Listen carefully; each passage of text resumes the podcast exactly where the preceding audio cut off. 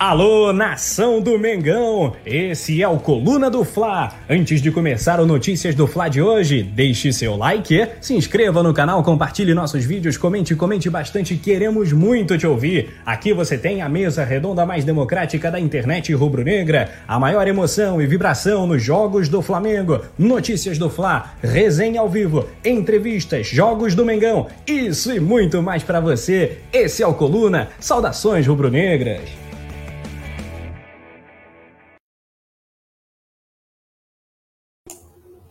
Fala galera, boa noite. Estamos aqui nessa terça-feira, às 7 horas, um pouquinho atrasado, peço desculpa, mas estou aqui para conversar com vocês sobre todas as últimas informações do Flamengo. Estamos na semana mais importante, mais decisiva do campeonato. O Flamengo pode conquistar o título o oitavo título brasileiro nesta quinta-feira no confronto contra o São Paulo. Então, ó, já vou pedir para todo mundo deixar o like, compartilhar a live em todos esses grupos aí de futebol, grupo da família, todos os grupos que falam bastante do Flamengo e a gente vai repercutir bastante todas as últimas informações. E antes disso, vou dar uma passada aqui para a galera que já está aqui no chat, tá todo mundo já aqui ó, falando, já estavam esperando a gente. Vou pedir desculpa de novo pelo atraso rapidinho, a culpa foi minha. É, ó. Galera já está falando de Jorge Jesus, a gente vai trazer as últimas informações. Vladimir, Ale, Alexandro, Urubu Rei está por aqui. Ó, GoPro está por aqui também. Vinícius está por aqui. Rafael, Alzira está aqui. Um beijo, Alzira. Ó, tá me chamando de abelha rainha só para quem viveu, hein? Nath está aqui também. A chefinha deu o ar da graça. E é isso, ó. Tá todo mundo já conversando, e então vou dar um bizu em todas as informações que nós vamos passar hoje. Antes disso, vou abrir aqui rapidinho para passar tudo direitinho para vocês. Michael voltou a treinar junto com o elenco e pode reforçar o Flamengo nesse confronto aí contra o São Paulo. Em contrapartida, quem ainda preocupa para essa decisão do Campeonato Brasileiro é o William Arão. O volante zagueiro não treinou no centro de treinamento do Urubu nesta terça-feira e ele está sendo tratado em casa. Então a situação dele para o jogo de quinta-feira ainda é complicada. A gente vai trazer todas as últimas informações. Mas quem treinou nessa terça-feira lá no Ninho foi o César e ele teve uma entorse no joelho, realizou os exames na tarde desta terça-feira e a gente vai tratar bastante sobre isso também. Uma coisa que a gente sempre conversa sobre os direitos de transmissões, a tabela do Campeonato Brasileiro nas emissoras, então temos uma novidade. A TV Globo está projetando uma mudança no horário dos jogos de domingo e essa transmissão aí pode impactar diretamente na alteração da grade. Então, o jogo de domingo a gente vai trazer qual será o novo horário dele. A expulsão do Rodinei contra o Flamengo, né, nesse jogo, no último jogo de domingo, foi considerada justa por instrutores internacionais de arbitragem. A gente vai trazer todas essas últimas informações também. E uma curiosidade sobre o bastidor dessa partida contra o Internacional foi que a Flá TV, canal oficial do Flamengo, revelou um discurso emocionante do Ceni para os atletas. Então a gente vai trazer todas essas aspas aí do Rogério Ceni. E agora o Flamengo se prepara para enfrentar o São Paulo. E os torcedores estão preparando aquele Aeroflá em apoio ao elenco durante o embarque para São Paulo, né? Esse jogo vale o título do Campeonato Brasileiro. E o Rogério Ceni apresenta o melhor aproveitamento entre os técnicos do Brasileirão 2020. Eu vou trazer todos os números daqui a pouco para vocês. Ainda temos uma notícia um tanto quanto curiosa. Uma evolução em maturidade no Gabigol pode fazer o atacante chegar ao fim do Campeonato Brasileiro com apenas dois cartões amarelos. Então, a gente vai debater bastante isso. E agora a notícia que estava todo mundo já perguntando no chat, a gente está sempre de olho com que é o sobre Jorge Jesus. Com os resultados ruins lá no Benfica, o presidente do, do Benfica já avalia uma demissão, enquanto o treinador avalia um retorno ao Flamengo. A gente vai trazer essa última informação. E a informação mais esperada da noite, que saiu agora há pouco, foi que o Flamengo lançou um pay-per-view para a transmissão do Campeonato Carioca em plataforma própria de streaming. A gente vai trazer todas essas últimas informações aqui e a galera já está aqui no, no chat comentando. Ó, a galera está pe pedindo o Mister. Lohana Pires, um beijo. Você está sempre aqui com a gente, repercutindo todas as informações. Está todo mundo me dando oi. Oi, gente. Então, ó, vou, vou começar falando aqui sobre o Michael, né? Que foi a primeira notícia que eu trouxe para vocês para a gente não esquecer. É, o Michael voltou a treinar junto com o elenco e ele pode reforçar o Flamengo contra o São Paulo, ou seja, o atacante pode estar lá na lista dos relacionados. Muito provavelmente a gente sabe que ele não deve ser o titular, mas ele deve voltar a ser relacionado. Vamos lembrar que nessa partida contra o Internacional, o Michel ficou de fora da partida porque ele cortou o pé durante o treinamento no centro de treinamento Ninho do Urubu antes da partida contra o Internacional, então ele não tinha condições de jogo e acabou ficando de fora mas agora, segundo a informação do Renan Moura, nosso companheiro repórter lá, que está sempre cobrindo o Flamengo, ele já trouxe que o Michel voltou a treinar com o elenco e deve estar presente aí nesse confronto contra o São Paulo, que é importantíssimo, né? E junto com o Michel, a gente pode trazer também que quem ficou de fora dessa mesma maneira, né, por um incidente que aconteceu antes do jogo do Internacional, foi o William Arão. O Ilharão fraturou o dedo do pé no banheiro do Ninho do Urubu na véspera do confronto contra o Internacional e por isso não foi relacionado. A gente pode lembrar que o Ilharão tentou ir para o jogo, né? Ele foi e olha quem chegou, Juliano. Agora que eu vi, peço perdão, produção. Não, estava aqui observando, achei que você não ia me chamar. Não, desculpa, é porque eu estava com a notícia aqui aberta e eu não vi você, peço perdão. Boa noite, Juliano. É sempre noite, um prazer Letícia. estar aqui com você. Então, ó, sempre um prazer Galera estar aqui com chat você. também. E vou comentar aí, te ajudar. Então, vamos aí. Então, quero que você fale sobre o Michael, né? Estava comentando que ele acabou ficando fora da partida contra o Internacional por causa de um acidentezinho pequeno, né? Ele cortou o dedo do pé no treinamento do Ninho do Urubu e ficou de fora, mas estava lá nos bastidores, né? A gente vai trazer um pouco mais dos bastidores. Foi a campo lá no, no Maracanã, ficou junto com o elenco, mas não foi relacionado para a partida. Mas agora a previsão é que ele volte a ser relacionado contra o São Paulo e eu quero que você comente um pouquinho sobre isso. É, o Michael ele não vem sendo muito aproveitado né, pelo, pelo Rogério, ele entra raramente, entra é, no finalzinho dos jogos, né, geralmente, para gastar um tempo, botar um jogador de mais velocidade, mas é bom, né, pelo menos ter aí um, mais uma opção de ataque. É, quando o time precisar nessa rodada final aí. Vamos ver se ele vai ser utilizado, mas é sempre bom ter mais uma opção, né? É, e é bom também todo mundo já voltar, tá preparado aí para o jogo, porque vai ser muito importante. Todo mundo aí para lá no Morumbi para dar força também, acho que vão estar em campo. É isso, João. Foi o que eu falei. Eu acho muito interessante os jogadores que não estão sendo relacionados, né? Seja por lesão ou por algum incidente assim que simples João, Juliano, desculpa, é que eu estava respondendo um comentário no chat aqui. É, eu acho curioso, eu acho importante, né? Esse apoio do elenco, tá todo mundo junto, todo mundo perto, ainda mais nessa reta final aí do Campeonato Brasileiro, que foi o que aconteceu, né? O Michael não foi para a partida, mas estava no Maracanã contra o Internacional. Diego Alves também estava no Maracanã, o Thiago Maia também estava no Maracanã, e o Ilharão, que eu acho que é um caso à parte, né? O chat inteiro já sabe que você é o 01 do Ilharão, dividido comigo, posto, mas eles que não foram a campo, né, estavam lá presentes, dando apoio, tá, estando sempre perto do elenco, eu acho que isso é muito curioso. E antes de passar para a notícia, eu vou passar aqui no chat rapidinho, ó, o Yuri tá zoando que eu tô voando. Tava falando muito rápido que eu não tinha visto o Juliano aqui, gente, peço desculpa de novo, Ó, estão falando para botar o Michael para reforçar o campo. Lohana Pires está dando um oi por aqui. Galera perguntando pelo João. O João precisou ser substituído. A minha dupla de hoje é o Juliano. Galera tá perguntando muito do Mister, Juliano, mas essa notícia aí a gente vai deixar para comentar mais no final, porque agora a próxima notícia é sobre o William Arão, né? O Arão não treinou no Flamengo hoje, ou seja, ele não foi para o centro de treinamento Ninho do Urubu. Ele ficou, se, ele ficou mantendo o tratamento em casa e ele tem uma situação um pouco mais complicada para estar em campo contra o São Paulo nessa quinta-feira, né? Vamos lembrar que o William Arão ele sofreu um acidente no banheiro do CT Ninho do Urubu, acabou fraturando o dedo do pé. E aí ele não enfrentou o Internacional, mas tem a expectativa de enfrentar contra o São, de entrar em campo contra o São Paulo. É muito difícil, a gente sabe, mas é, o Flamengo trabalha com a de esgotar todas as possibilidades, né? Eu vou lembrar uma coisinha aqui, que foi o que o Rogério Ceni falou sobre o William Arão, né? Eu, ele não foi para a partida contra o Internacional, mas ele ficou no banco de reservas, mesmo sem ter condições de jogo. Ele foi para o Maracanã, ele tentou fazer aquele famoso teste no vestiário, né? É, para tentar ir para o jogo, mas não conseguiu, não teve condições. Mas mesmo assim, pela personalidade, pela referência que ele é para o elenco, o Rogério Senna optou por deixá-lo ali no banco de reservas, né?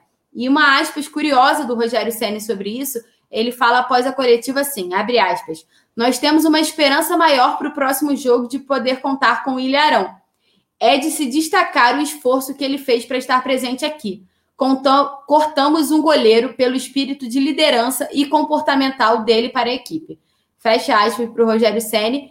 Juliano, nem vou te fazer uma pergunta, vou te deixar muito à vontade para comentar sobre o assunto, sobre o Ilharão, e eu quero saber como é que você vê. Você acha que ele tem condições de entrar em campo quinta-feira? Você acha que ele vai no sacrifício? Como é que você vê? Então, acho que vai ser. Eu acho que ele vai acabar tendo o mesmo, mesmo papel que teve no jogo do final de semana, né? Vai acabar servindo mais um, como motivador ali no vestiário. Ele é uma das lideranças do elenco, né? Se vocês assistirem lá os vídeos de bastidores da Flá TV, ele tá lá falando, lá incentivando os companheiros. Quando o, Flamengo empatou a partida, ele também tá lá dando instrução para Bruno Henrique, para Rascaeta.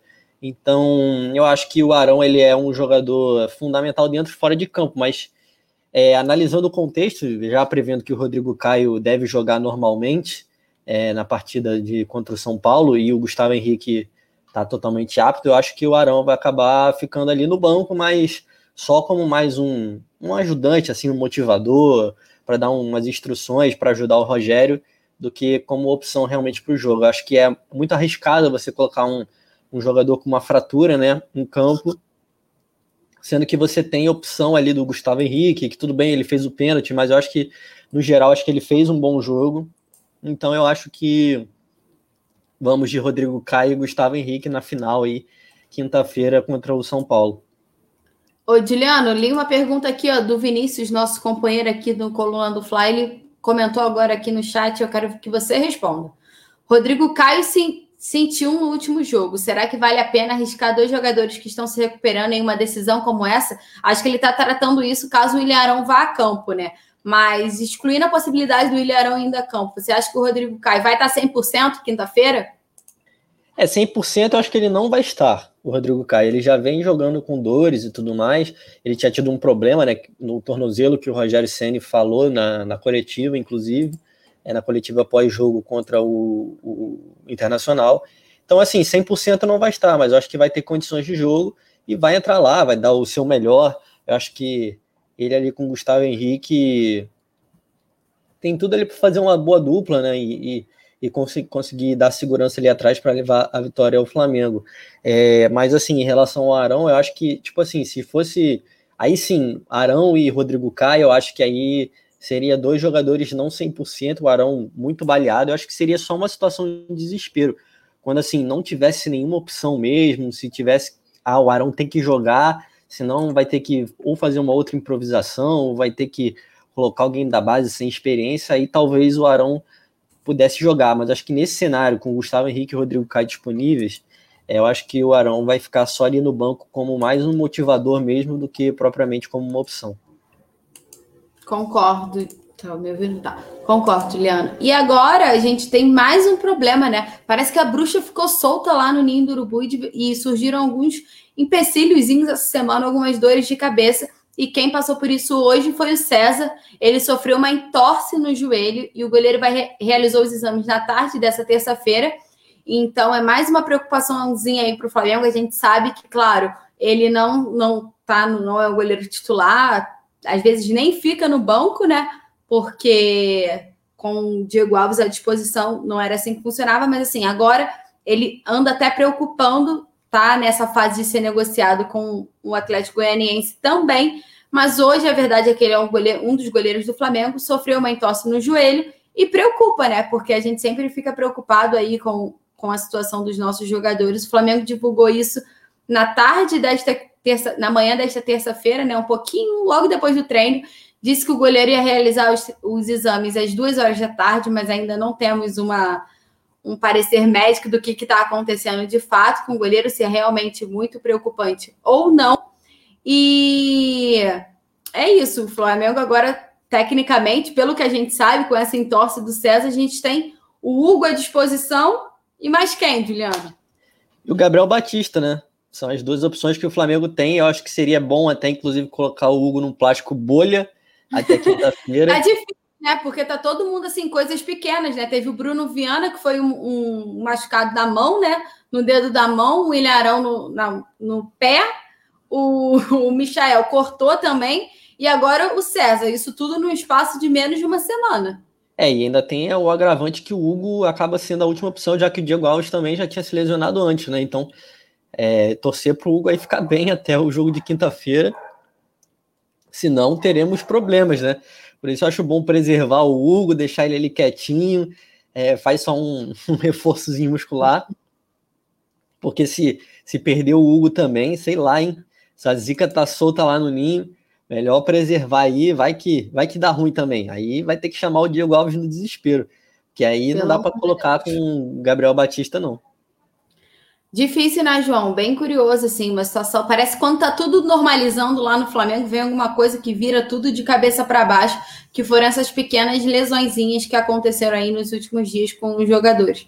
Meu Deus, eu falei João de novo, Juliano, desculpa. É... Tudo bem, tudo bem. Terceira vez o... pede música. A terceira vez eu vou pedir música. Ô, Juliano, me fala uma coisa. É, tem alguma informação sobre como está a situação do Diego Alves? Porque o camisa 1 já não entra em campo há muito tempo, né? A galera no chat queria uma atualizada. É, Diego Alves está sendo preparado para a próxima temporada, né? Eu acho que ele vai ter que fazer uma, um trabalho de reforço muscular, talvez, né? Porque teve muitas lesões musculares essa temporada, mais do que o. o ele já desfalca muito, né? É, em termos de lesão, né? Já desfalca o Flamengo muitas vezes, mas essa temporada foi muito acima da média. Então eu acho que ele tem que fazer um trabalho de reforço e aí sendo preparado aí para a temporada que vem, Libertadores, Carioca e tudo que a gente espera para a temporada aí de 2021, mas é Hugo no gol na, na quinta-feira na decisão. É, é, legal também, né, cara, porque é a chance do Hugo já ter a, escrever seu nome na história do clube, o goleiro que apareceu aí é, de forma meteórica né, esse ano. É, apareceu muito bem, se firmou no time, e aí com Diego Alves dando espaço para ele, ele cresceu, tem feito partidas seguras, inclusive às vezes jogando como líbero, né? Volta e meia, um lançamento nas costas ele sai, dá um bico pro alto. Pode não ser muito bom com os pés, mas, mas tem, tem crescido, evoluído, então eu acho que, que vai ser importante para o Hugo essa, essa decisão. Então, vamos ver. Eu acho, se não me engano, ele, é, ele se ele não é o goleiro mais jovem a ser campeão brasileiro pelo Flamengo, ele é um dos mais jovens. Acho que a Nath fez um levantamento desse e ele seria um dos goleiros mais jovens a levantar uma taça de campeonato brasileiro pelo Flamengo. E é bem curioso, né? Porque foi realmente uma ascensão meteórica do Hugo. Agora, passando para a próxima notícia, Juliana. A TV Globo está projetando uma mudança no horário dos jogos de domingo e a transmissão vai impactar numa alteração na grade por completo da emissora. Desculpa. É, na verdade, a mudança não é para a temporada de 2020, é para a temporada de 2022, para o ano de 2022 na grade da emissora carioca. E a maior mudança que ela pretende fazer na grade é alterar o horário de exibição dos jogos que são transmitidos ao domingo porque a gente pode lembrar aí, que deve estar todo mundo por dentro, com certeza, que o Domingão do Faustão, né, o Fausto Silva, não vai mais apresentar, é, vai, vai ser um programa da Rede Globo somente até dezembro. Então, para a temporada, para o ano de 2022, não teremos mais o Domingão do Faustão. Então, a Rede Globo quer tirar os jogos das 4 horas da tarde no domingo e passar para as 6 horas da noite, porque aí ela teria os jogos às 6 horas da noite e entregaria direto para o Fantástico, que começaria às 8h10, mais ou menos às 8 horas, assim. Que seria essa mudança radical na grade. Então, os jogos de 4 horas de domingo seriam agora às 6 horas de domingo, né? 6 horas da noite. Curioso, João. Ô, João. Juliano, pedi Terceira música. Terceira vez. Pedi música. Terceira vez. Pode, pode música. mandar aí. Pode mandar aí que eu boto para tocar aqui. Faz o Pix, né, agora. É, quero saber o que, que você acha. Eu acho que a gente está vivendo uma era com muitas mudanças nas transmissões, né? A gente vai comentar agora sobre a do streaming também, daqui a pouco. E fora a TV é, mudando a Libertadores, que saiu da Globo, foi para o SBT, a Campeonato Carioca agora que é transmitido na Record, então tá tendo bastante dessas mudanças e agora para 2022 provavelmente os jogos das 4 horas da tarde de domingo não vão mais existir, agora serão às 6 horas. Então quero saber o que, que você acha, como é que você vê essa mudança. É, então, eu vi, assim, é, seria mais para que a Globo passasse do futebol direto para o Fantástico, né? É, para não ter é, um espaço entre a, entre a grade para inserir alguma outra, algum tipo de programação. Seria justamente para passar para o Fantástico para tentar a manutenção da audiência. É, é enfim, é complicado, né? Porque eu vi até uma galera comentando é, que seis horas, é domingo, seis horas é o horário da igreja, né, cara? Então, a galera, muita gente vai para a igreja, não é brincadeira, não, assim, é, acho que acaba influenciando sim na audiência, porque muita gente é, acaba tirando o seu tempo no domingo para orar e tudo mais. É, então eu não sei, cara. Eu acho que a Globo ainda, ainda precisa estudar melhor essa situação para que acabe não sendo um tiro no pé, né? Juliana, eu tô rindo aqui dos comentários no chat, a galera mandando eu escolher a música, tá todo mundo perguntando por que eu, por que eu tô chamando o João. É porque eu fiquei no automático, porque hoje era para ser o João comigo aqui. Aí o João teve um probleminha, acabou a gente, o Juliana acabou socorrendo a gente aqui. Então minha cabeça já estava programada para o João. Vou pedir desculpa de novo e vou escolher uma música no final do programa. Hein? Vou escolher uma música para passar para o resenha. E antes disso, eu vou pedir para todo mundo curtir, comentar aí, ó. Da, deixa o like, que tá baixo ainda. Quero todo mundo curtindo aí e passando para todo mundo para aumentar as nossas visualizações, que é sempre importante. Tá todo mundo rindo aqui do João ainda. Vou gravar, vou gravar o nome de todo mundo. É, e a outra notícia que nós temos agora é que a expulsão do Rodinei ainda está rendendo até agora, né? O jogo aconteceu no domingo, mas a expulsão está rendendo até agora, tanto na imprensa esportiva quanto entre os comentaristas de arbitragem, e está sendo bastante debatida. A verdade é que numa alguns instrutores internacionais de arbitragem fizeram uma análise no lance e concordaram, consideraram justa a expulsão do Rodinei no jogo contra o Flamengo, né? O Rodinei dá uma entrada um pouco pesada no Felipe Luiz. Na decisão de campo, o Rafael Klaus mandou seguir, mas aí o árbitro de vídeo chamou o, o Klaus, o Klaus olhou lá e aí resolveu dar o cartão vermelho para o Felipe Luiz e aí gerou essa polêmica Muita gente está debatendo sobre o Felipe Luiz ter feito assim, balançou a cabeça, né? Mas se a gente reparar, o Rodinei também não reclama, né? Ele não questiona a expulsão. E aí, ó, vou trazer direitinho. Ao todo foram 18 integrantes do grupo que reavaliaram o lance por todos os ângulos que tem disponíveis e eles concluíram de forma unânime, ou seja, foram 18 votos a favor da punição pelo cartão vermelho, ou seja, concordando com a decisão do árbitro. É, o entendimento dos instrutores foi que a jogada tem que ser avaliada pelo risco de lesão que ela dá a outro atleta. Ou seja, a característica da intensidade e da força da entrada do Rodinei faz com que seja uma punição de cartão vermelho, porque coloca em risco de lesão ao Felipe Luiz. Então, desta forma, de acordo com o grupo, o Klaus acertou ao expulsar o lateral do Internacional. Eu vou trazer só quem são esse grupo de instrutores para a galera ficar ligada, né? É um grupo de instrutores de arbitragem do mundo inteiro, não é só do Brasil, não é só do futebol sul-americano, é do mundo inteiro. E eles não são formalmente vinculados a nenhuma entidade, mas têm um projeto para serem vinculados diretamente à FIFA.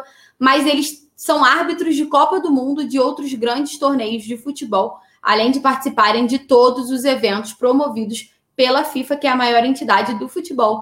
Então, é uma galera bem capacitada que está concordando com essa decisão. Eu, particularmente, acho que eu, eu faria a mesma coisa que o árbitro de campo fez. Talvez no, no lance, assim, eu não teria dado o cartão vermelho, mas ao olhar no, no vídeo, acho que fica muito difícil não dar o cartão vermelho. acho que foi uma entrada muito arriscada do, do Rodinei, e o que acontece, né? Ah, mas ele não teve a intenção, mas sem intenção também é falta, sem intenção também tem que receber cartão, sem intenção também é pênalti, por exemplo. Então, eu considero justa também a expulsão. E você, ô, Juliano? É, então, então, eu tava no resenha ontem, eu cheguei a, a comentar sobre isso. Eu acho que assim, é um lance interpretativo, na minha visão. É, eu acho que, assim, o, se ele tivesse dado o cartão amarelo, eu não ficaria aqui chorando, dizendo, ah, não, tinha que ter sido expulso, é, não sei o que tal, um lance absurdo, mas também eu acho que o vermelho não, não ficou exagerado, eu acho que é, é, um lance, é um lance meio que um meio termo né, entre o amarelo e o vermelho.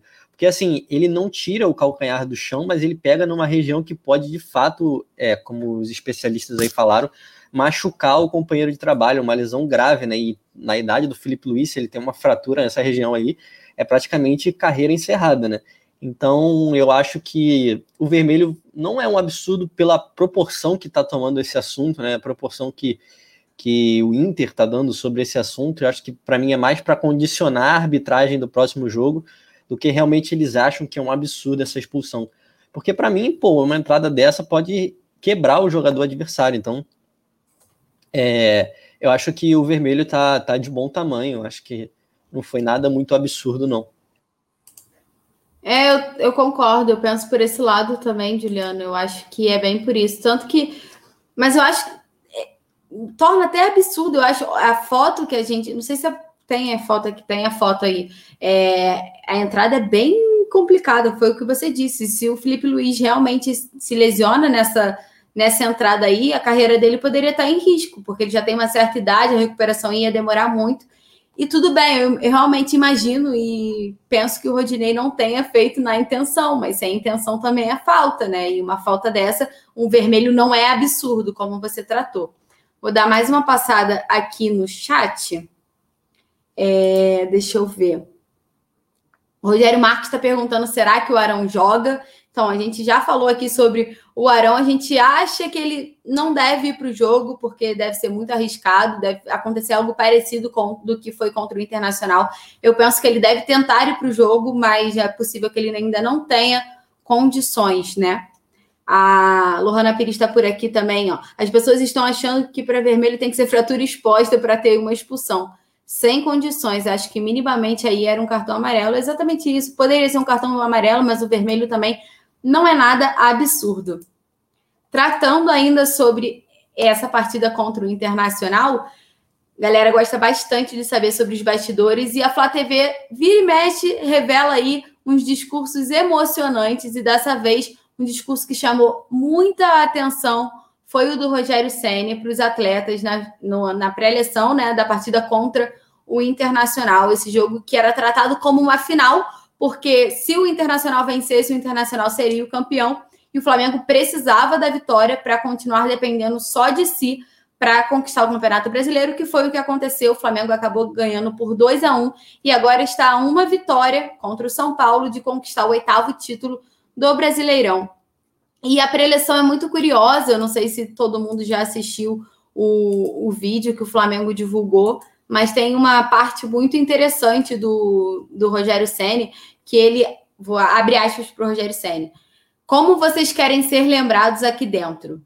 Campeões vocês já são. Vocês ganharam tudo.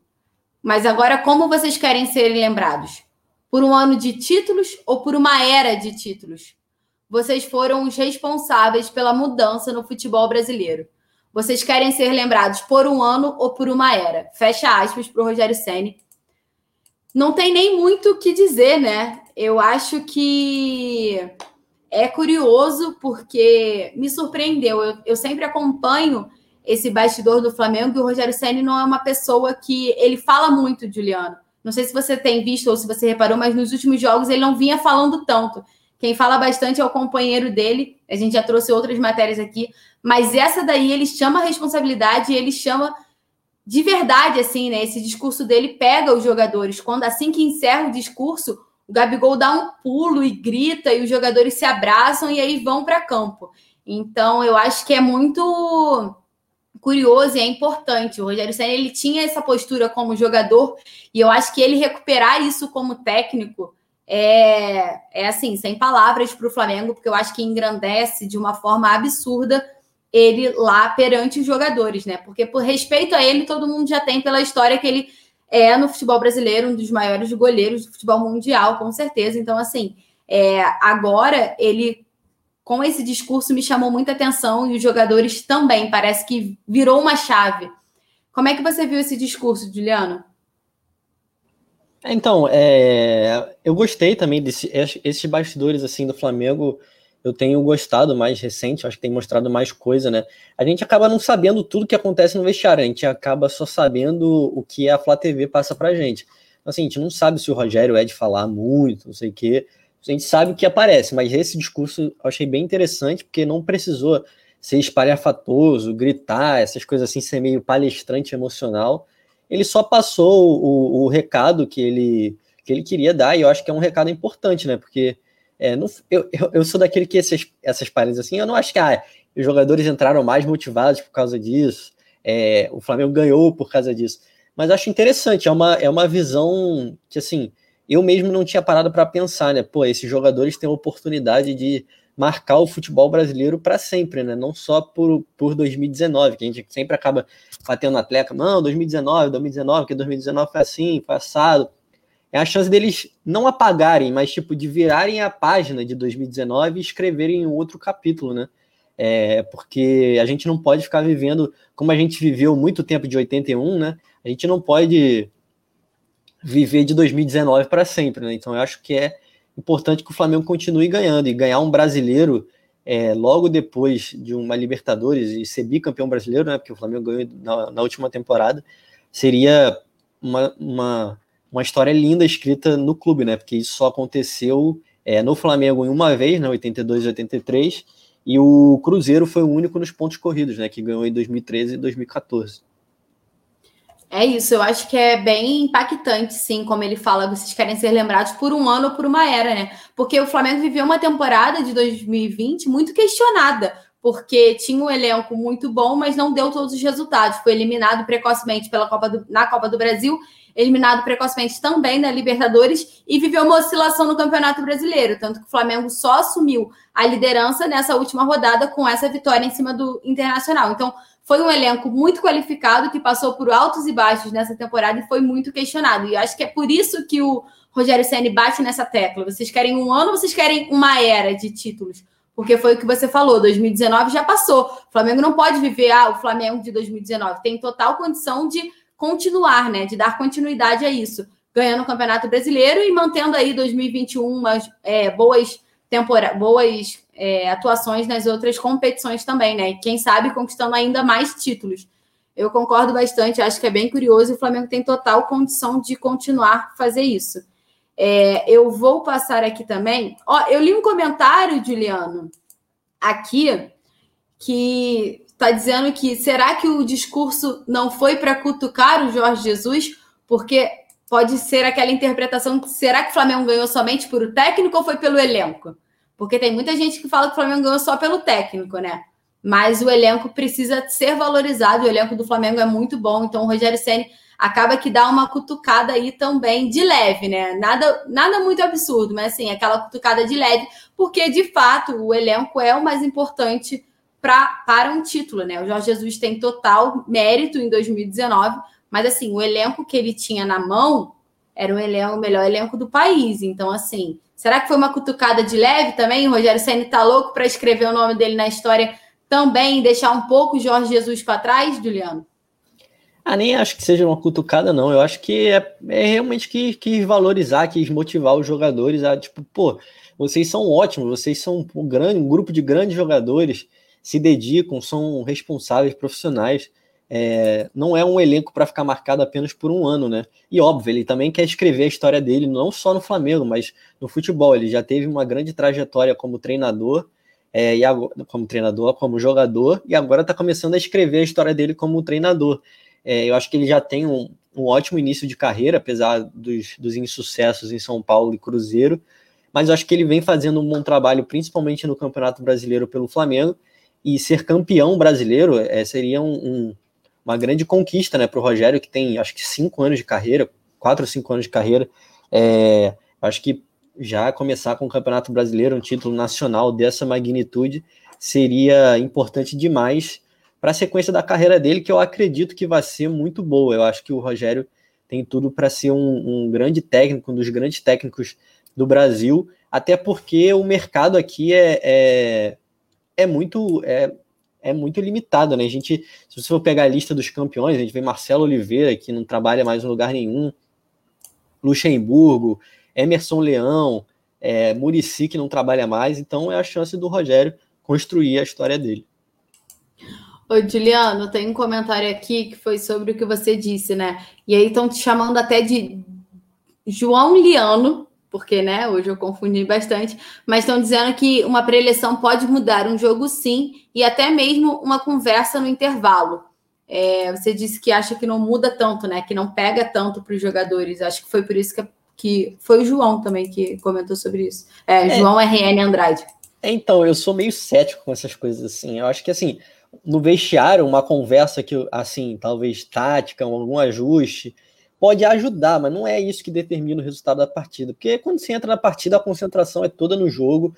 Você pode ter naquele momento ali empolgado para sair no, no vestiário, para entrar em campo.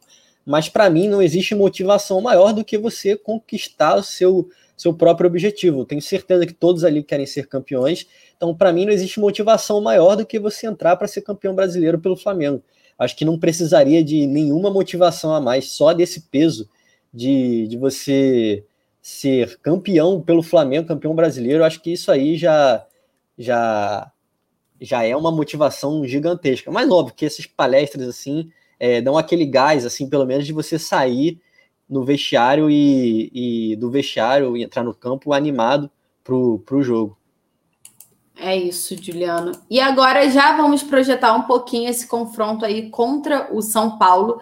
E os torcedores do Flamengo estão preparando aquele famoso Aeroflá em apoio ao elenco durante o embarque do Rio de Janeiro para São Paulo, que é onde acontece a partida no Morumbi na quinta-feira. Então, vou trazer aqui, ó.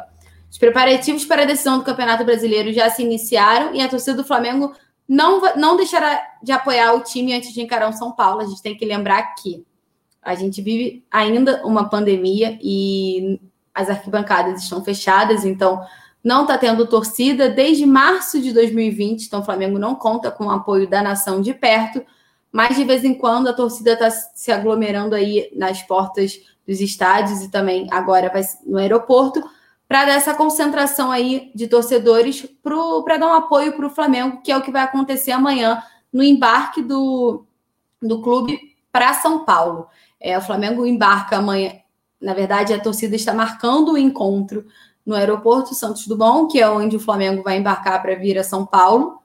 E por volta das meio-dia, mais ou menos, porque o Flamengo viaja no final da tarde, às 16 horas, o avião do Flamengo decola para a capital paulista, onde acontece o jogo. Então a torcida vai fazer aquele famoso Aeroflá, que foi muito conhecido, né? Que foi feito bastante nos últimos tempos, mas nessa temporada de 2020 ainda não teve, Juliano, ou teve?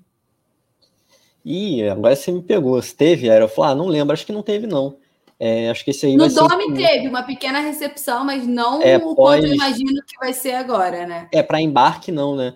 teve depois do jogo do Palmeiras, né? A recepção aos jogadores, aos garotos da base, né? É, mas esse embarque ainda não teve. Acho que é, importante, né? É importante para os jogadores verem que o, a torcida está do lado deles, já que no estádio, né? Eles não, não podem podem comparecer. É, por um lado é, é, é, positivo também, né? Porque não vai ter a torcida do São Paulo contra, então a gente acaba jogando num estádio meio neutro, Morumbi. Mas é ruim, né? Porque ao longo do ano a gente teve alguns tropeços no Maracanã que talvez com torcida isso não ocorreria. É, eu acho que vai ser, vai estar bem lotado, eu acho, imagina amanhã. É, tem aquela questão, né, que a gente está na pandemia, então é uma situação complicada. Eu, eu não me sinto muito confortável, assim, não acho que seja o momento ideal, mas também não vou ser hipócrita, sei que, pô, tem um monte de gente fazendo, um monte de torcida já fez também. E assim, não vou criticar a torcida do Flamengo só por isso, porque é algo que não está na minha alçada, não sou eu que vou comandar, dizer sim ou não. Então eu acho que vai ter muita gente, eu acho que a galera vai, vai apoiar bastante, vai demonstrar muito apoio aos jogadores. É, contra o Flamengo fez isso recentemente contra o Internacional, né? Recebeu os jogadores perto do estádio, né? O ônibus ali perto do Maracanã. Fez também, eu acho que foi na Copa do Brasil, mas eu acho que a de amanhã vai ser uma coisa complicada, porque é o aeroflá do título, eu diria, né? Para dar aquele gás para os jogadores que embarcam em busca do oitavo título do Campeonato Brasileiro, mas foi o que você disse, temos a. A gente ainda, infelizmente, vive na pandemia, então é uma situação um pouco complicada. talvez não fosse necessário, mas a torcida já vem fazendo isso, então foge da nossa opinião, né, Juliano? É, como eu falei, acho que não tá na minha alçada, não sou eu que vou, não sou eu que julgo certo ou errado, né? É, cada um com a sua consciência. Se muita gente quer ir lá recepcionar, quer lá é, demonstrar o apoio para o embarque, eu acho que cada um sabe o que faz. Então eu acho que, que vai ser uma festa legal para os jogadores. Exatamente. E quem está concentrado nesse jogo, eu acho que com certeza uma das pessoas do Flamengo ali que está mais concentrada para essa partida contra o São Paulo é o Rogério Ceni por conta de toda essa história que ele carrega, né? O único clube que ele defendeu na carreira e agora pode erguer a taça de campeão brasileiro dentro do Morumbi, que foi a sua casa por muito tempo. Então acho que o Rogério Ceni deve estar tá pensando bastante nisso. E agora eu vou trazer uns númerozinhos dele no Campeonato Brasileiro. O Rogério Senna apresenta o melhor aproveitamento entre os técnicos do Campeonato Brasileiro na temporada de 2020. É, apesar disso, né, ele vinha sendo um pouco questionado no cargo, mas nessa reta final aí que o Flamengo engatou de vez na busca pelo título, a torcida parou de pegar um pouco no pé dele. O Flamengo já está a seis jogos sem perder que foi justamente quando virou essa chave aí que o Flamengo ainda tinha o gás para ser campeão brasileiro. E com certeza isso foi importantíssimo para essa fase aí do Rogério Ceni no Flamengo, que eu vou trazer aqui direitinho, ó. Cadê os números? É, foi um ranking divulgado pelo Sport TV. Rogério Ceni figura em primeiro lugar com 70% de aproveitamento em 17 jogos disputados no Campeonato Brasileiro. O Abel Braga, que é o técnico do Internacional, o vice-líder do Campeonato Brasileiro, aparece logo abaixo com 64,7% com as mesmas 17 partidas. A gente pode lembrar que antes das equipes se enfrentarem no domingo, o aproveitamento deles em, nos seus respectivos clubes era idêntico, né? E aí, com a vitória do Flamengo, deu essa diferença aí, e por isso o Rogério Senna tem o melhor aproveitamento entre os técnicos do Campeonato Brasileiro. E aí, quem figura no terceiro lugar, né, fechando o top 3, só a título de curiosidade, era o Eduardo Cudê, o antigo técnico do Internacional, e ele estava com 60% de rendimento em 20 confrontos.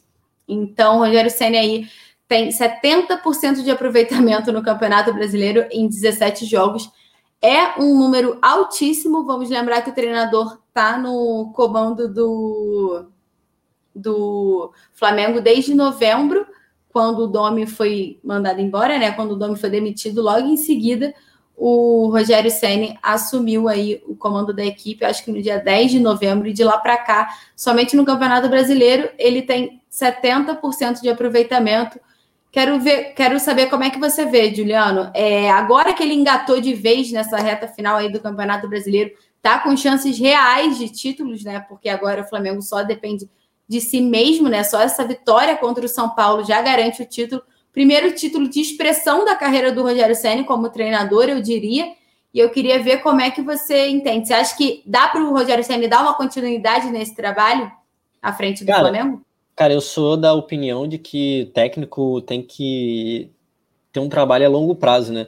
É muito ruim essa troca constante de treinador, na minha opinião. Não gosto. É, sei que a torcida aí tá animada com a possível volta do Jorge Jesus, é, mas também até agora, que a gente ainda vai comentar, né, não tem nada concreto, nada. Jorge Jesus ainda é técnico do, do Benfica. Eu acho que o Rogério tem feito um trabalho muito bom, principalmente no Campeonato Brasileiro, que é onde a gente pode avaliar melhor o trabalho, é, porque em, em, situações de jogos de mata-mata, ela é, é, muito condicionado. Por exemplo, o jogo contra o Racing, o Flamengo jogou melhor nos dois jogos e não conseguiu ganhar nenhum dos dois jogos é, e acabou sendo eliminado nos pênaltis. Então, eu acho que no brasileiro, que é um torneio de pontos corridos, a gente consegue avaliar melhor o trabalho. Eu acho que tem feito é, um trabalho muito positivo, aproveitamento de mais de 70%. É, o trabalho do Domi, que até hoje tem muita gente que defende, que acha que ele foi injustiçado, que ele teve muitos problemas de Covid e tudo mais, que a defesa horrorosa que ele montava era culpa da Covid. Até hoje galera defende o aproveitamento dele foi menos de 60%, e o Rogério Senna, que tem um aproveitamento superior, é de 70%. É, é tão criticado, linchado, tem gente que quer que ele seja demitido, mesmo campeão, como se fosse fácil ganhar um campeonato brasileiro, né? Como se fosse é, um campeonato carioca. Eu vejo muita gente tratando isso. Ah, se o Flamengo for campeão, a temporada do Flamengo vai ser excelente, boa, regular ou ruim. Gente, o Flamengo ficou de 92 até 2009 sem ganhar um brasileiro, de 2009 até 2019 sem conquistar um outro campeonato brasileiro. Agora tem a chance de ganhar outro seguido, muito graças ao Rogério Senna e as mudanças que ele fez no time. E a galera quer demitir o técnico, que é campeão, porque supostamente o trabalho dele é ruim, o trabalho, a, a temporada não é boa do Flamengo. Para mim, se o Flamengo for campeão brasileiro, a temporada é excelente. Então, eu acho que o Rogério tem que continuar. Eu acho que, que, que tem que ser, tem que manter o trabalho dele, trabalho a longo prazo. É, só para complementar, assim, é, treinadores estrangeiros, a gente já sofreu duas vezes treinadores é, estrangeiros abandonando o Flamengo, a gente já viu outros times sofrerem, agora o São Paulo no Atlético Mineiro, o Balsa no, no São Paulo, é, o Osório no São Paulo, o Rueda no Flamengo, Jesus no Flamengo, o Cudê no Inter, todos abandonaram. Um técnico brasileiro que é que é muito promissor, que é uma joia, que pode ser lapidada, ainda não está pronto. É, a gente tem condição de fazer um trabalho a longo prazo, mas aí a gente quer demitir porque é ruim. Enfim, eu acho, eu discordo dessa visão. Eu acho que ganhar um campeonato brasileiro é muito difícil. E se ele conseguir conquistar, eu acho que não tem menor motivo para que ele seja demitido. Beleza, é isso, respondeu a minha pergunta. E agora eu acho que é uma notícia curiosa, Juliana. A gente já conversou sobre isso em off, né? O Gabigol pode chegar ao fim do Campeonato Brasileiro apenas com dois cartões amarelos. É, recentemente eu estava um pouco encucada com o Gabriel, porque eu estava sempre fazendo matéria de que ele estava pendurado. Gabriel tá pendurado, pode desfalcar o Flamengo. Gabriel tá pendurado, pode desfalcar o Flamengo. Até que me deu um estalo e fui ver quando, né? Gabriel tomou cartão amarelo na quarta rodada e na sexta rodada. Depois disso, ele não tomou mais cartão amarelo. Bem verdade que ele foi expulso contra o Bahia, mas foi aí vermelho direto, então não entra nessa conta. Então, se ele não tomar cartão amarelo contra o São Paulo, ele pode encerrar o Campeonato Brasileiro com apenas dois cartões amarelos. É um traço de evolução e maturidade na personalidade do camisa 9, né, Juliano? É, eu acho que foi, eu acho que essa é a principal mudança do Gabigol de uma temporada para outra, né? Conseguiu se controlar mas eu estava até comentando com os amigos meus. Eu tenho certeza que ele vai tomar um cartão amarelo no próximo jogo, só para descontar todas as rodadas que ele ficou sem tomar cartão amarelo. Ele vai reclamar, ele vai, vai, ele vai dar o show dele. E espero que também deixe o golzinho dele também, porque vai ser muito importante. Mas realmente o Gabigol conseguiu aí segurar muito tempo essa, essa, esse cartão, né? Ele, lembrando que ele foi expulso diretamente contra o Bahia, né? Então sustentou os dois amarelos e conseguiu aí aí se manter importante, né? Todas as rodadas e, e, e, ajudando o Flamengo.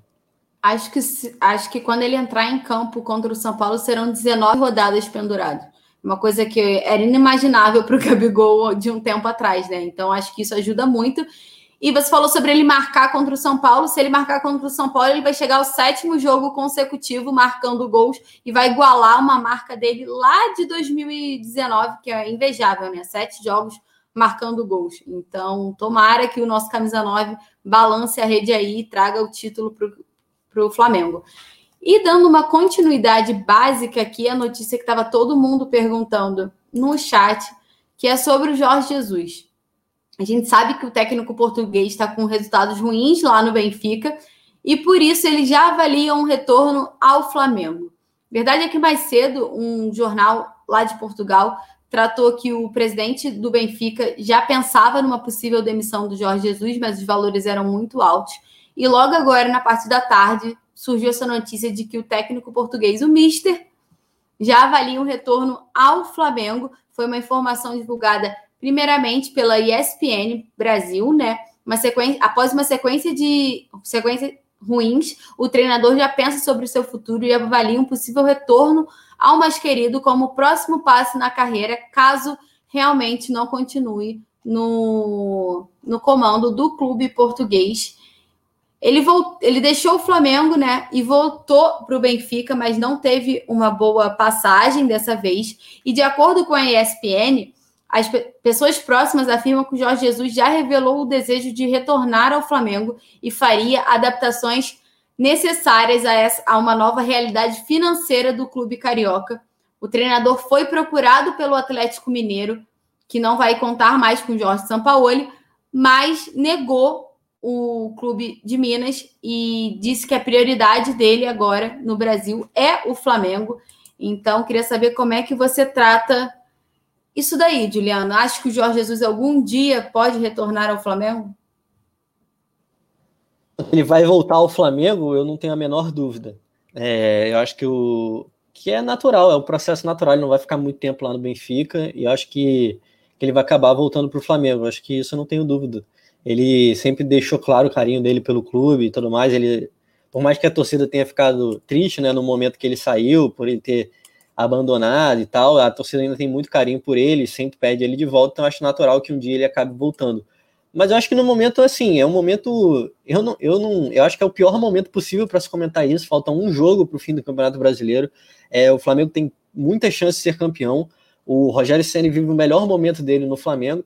E o Jorge Jesus ainda está empregado no Benfica. É, se essas especulações e tudo mais, eu acho que só serve para criar um, um, clima ruim no, no clube às vésperas de uma, de uma decisão. Então eu acho que assim, eu acho que ele vai voltar, mas eu acho que nesse momento não tem nada. Ele está empregado, o Rogério está empregado. Enfim, acho que não tem muito o que falar, não. Concordo, Juliano. Eu acho que sempre surgem essas, essas notícias aí para dar uma balançada. E como você falou, o Flamengo vive o melhor momento com o Rogério Senna no comando, né? Então, prestes a levantar o título do Campeonato Brasileiro. Então, realmente é um assunto que, que a gente vai ver, vai debater muito, né? Porque como todo mundo tem certeza que em algum momento ele vai voltar ao Flamengo, mas eu acho que o debate não é para ser feito agora. Quando acabar o campeonato, aí as discussões vão começar novamente. É, é igual a situação do Rafinha. O Rafinha, inteligentemente, ele falou: não, é, a gente já meio que sabe que ele vai voltar para o Flamengo. É, a gente já tem essa noção que ele está muito bem encaminhado o acerto dele com o clube. Mas ele não quer ser o assunto principal nessa reta final, sabe? Ele está deixando para negociar depois do fim do Campeonato Brasileiro, acertar tudo direitinho para finalizar o negócio. Então, é, acho que é, é, um, é, um, é um ideal a ser feito, né? Porque a gente sabe que o Isla está pressionado, por exemplo, né? Com atuações que não têm sido tão boas, e, e, e aí é a mesma situação. Eu acho que a gente não tem que comentar isso agora. Isso aí é, é outro assunto. Jorge Jesus se tiver que voltar, a gente vê esse assunto depois, mas o foco tem que ser na decisão de quinta. E agora a notícia mais curiosa, eu diria, do, do Notícias do Fla é que o Flamengo lançou um pay-per-view para a transmissão do Campeonato Carioca de 2021 em plataforma própria de streaming. O torcedor do Flamengo poderá comprar os jogos do Campeonato Carioca diretamente pelo clube, aumentando o investimento no futebol rubro-negro. Vou trazer direitinho aqui todas as informações. A grande novidade para a temporada de 2021 é a presença da plataforma exclusiva do Flamengo, a Flá TV+, que veio para oferecer aos torcedores do Flamengo, além da transmissão de jogos de todos os clubes, uma cobertura muito mais ampla pré e do pós-jogo e a narração totalmente rubro-negra dos jogos do Mengão. Comprando o Carioca pela Flá TV+, o torcedor tem a garantia de que todo o dinheiro arrecadado será revertido ao futebol do clube. E os valores, ó, o torcedor poderá parcelar quatro vezes de R$ reais mais ou menos. É um valor total de R$ 129,90 que dá direito ao campeonato inteiro. E essas foram as informações iniciais que o Flamengo divulgou na noite dessa terça-feira, um pouquinho antes da gente entrar aqui ao vivo. O Flamengo soltou essa informação, a gente já deu um confere todo para trazer tudo aqui para vocês. E já já o Flamengo disse que vai informar um pouco mais sobre os detalhes do pacote, mas a princípio é essa informação. Teremos uma nova plataforma de streaming. É, essa Flá TV mais aí, né, que o Flamengo lançou, é, acho que é interessante, né? É, eu acho que é interessante essa questão do, do do novo dessa nova plataforma de streaming, eu acho que vai depender, acho que um pouco até do resultado do título, né, de quinta-feira, se se o Flamengo vai estar tá, é, como, como posso dizer, se o Flamengo, se a torcida do Flamengo vai estar tá empolgada com o time ou se vai estar tá mais desanimada, eu acho que isso aí vai influenciar diretamente na compra ou não desse desse pacote de transmissão, até porque a temporada do Campeonato Carioca começa logo em seguida do Campeonato Brasileiro, né? Não tem um período de férias para a torcida meio que digerir caso o Flamengo não seja campeão. Então, acho que vai depender muito se vai ter sucesso ou não nesse, nesse novo programa, se, se o, o Flamengo vai ser campeão brasileiro ou não. É isso, eu acho que o Flamengo estreia logo na primeira semana de março, né? Se não me engano, porque o campeonato, pelas datas do campeonato carioca, né? Tá toda essa terça-feira, ó. A produção já avisou aqui que o Flamengo joga terça-feira, dia 2 de março, contra o Nova Iguaçu. É a estreia do Flamengo no Campeonato Carioca. Não vai nem respirar do Campeonato Brasileiro, né? Claro que não deve entrar com o time titular no Campeonato Carioca, porque os jogadores vão precisar de um descanso aí. Então, nessas primeiras rodadas do Campeonato Carioca, acredito que o Flamengo vai com um time alternativo, né? Mas é. depois é necessário que escalhe o time principal, o time titular. E só para recapitular, ó, Flamengo estreia na terça-feira. Terça-feira é dia 2 ou dia 3, gente? Terça-feira, dia 2 de março, contra o Nova Iguaçu, 9 e meia, na Record, que é a nova detentora do direito do Campeonato Estadual do Rio de Janeiro. Fala, Juliano. Não, é só para. Você pode continuar, pode continuar. Não, era só isso. Eu só ia confirmar direitinho a data que você falou alguma coisa. Não, não era nada demais, não. Já era, já, já passou, já. Pode, pode falar aí. então, o Flamengo já faz essa estreia, termina o Campeonato Brasileiro na quinta-feira e já estreia no Campeonato Carioca na terça-feira. Essas foram as últimas informações do Rubro Negro pela Notícias do Fla. Juliano, muito obrigada. Desculpa por ter te chamado de João várias vezes. A sorte que o João é parceiro, então acho que você não vai ficar chateado comigo. É, vou fazer um mistério sobre a música e a galera já está aqui ligada. Peço para todo mundo continuar ligado aqui, porque o resenha vai entrar agora ao vivo com todos os comentários e a mesa redonda mais rubro-negra da internet, com Rafinha. Quem? Eu. Juliano, de novo, Túlio e a Paulinha Matos. Então, peço para vocês ficarem ligados aí, que o resenha vai começar agora. Alô, nação do Mengão! Esse é o Coluna do Fla. Antes de começar o resenha ao vivo, deixe seu like, se inscreva no canal, compartilhe nossos vídeos, comente, comente bastante, queremos te ouvir. Aqui você tem a mesa redonda mais democrática da internet rubro-negra, a maior emoção e vibração nos jogos do Flamengo, notícias do Fla, resenha ao vivo, entrevistas e muito mais. Esse é o Coluna. Saudações rubro-negras.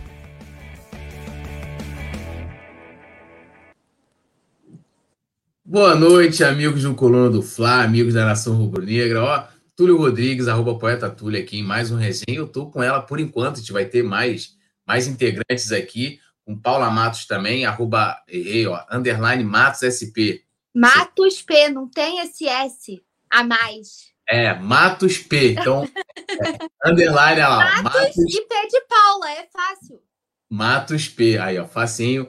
Então a gente está vindo aí com mais um resenha, tem muitos assuntos para a gente debater, né? Tem aí continuação ainda né, do debate sobre a, a expulsão do Rodinei, tem Jorge Jesus, tem é, Rogério Ceni, né? Tem uma série de destaques, né? Então quero dar boa noite para geral, pedir para você se inscrever também no canal, ativar a notificação, deixe o seu like, que é aquela a melhor vinheta né, da nossa transmissão, e também a galera que quer fazer parte do clube de membros aqui do canal, né? Tem aí um botão logo do lado assim, de inscrever-se, tem Seja Membro. Tem também no link aqui da, da, da descrição do vídeo e a produção sempre coloca também fixado aí para a galera que tem diversos, diversas categorias, né? Com diversos valores, diversos benefícios, né? Sorteio de manto sagrado, como esse aqui, mantos do Coluna. E tem também, para mim, na minha avaliação, o melhor benefício de todos, que é fazer parte do nosso grupo de WhatsApp, que para todos os participantes o melhor grupo, né? Aquele grupo né, com infinitos assuntos, né? E claro, principalmente sobre o Mengão sempre. Inclusive, nesse grupo, né?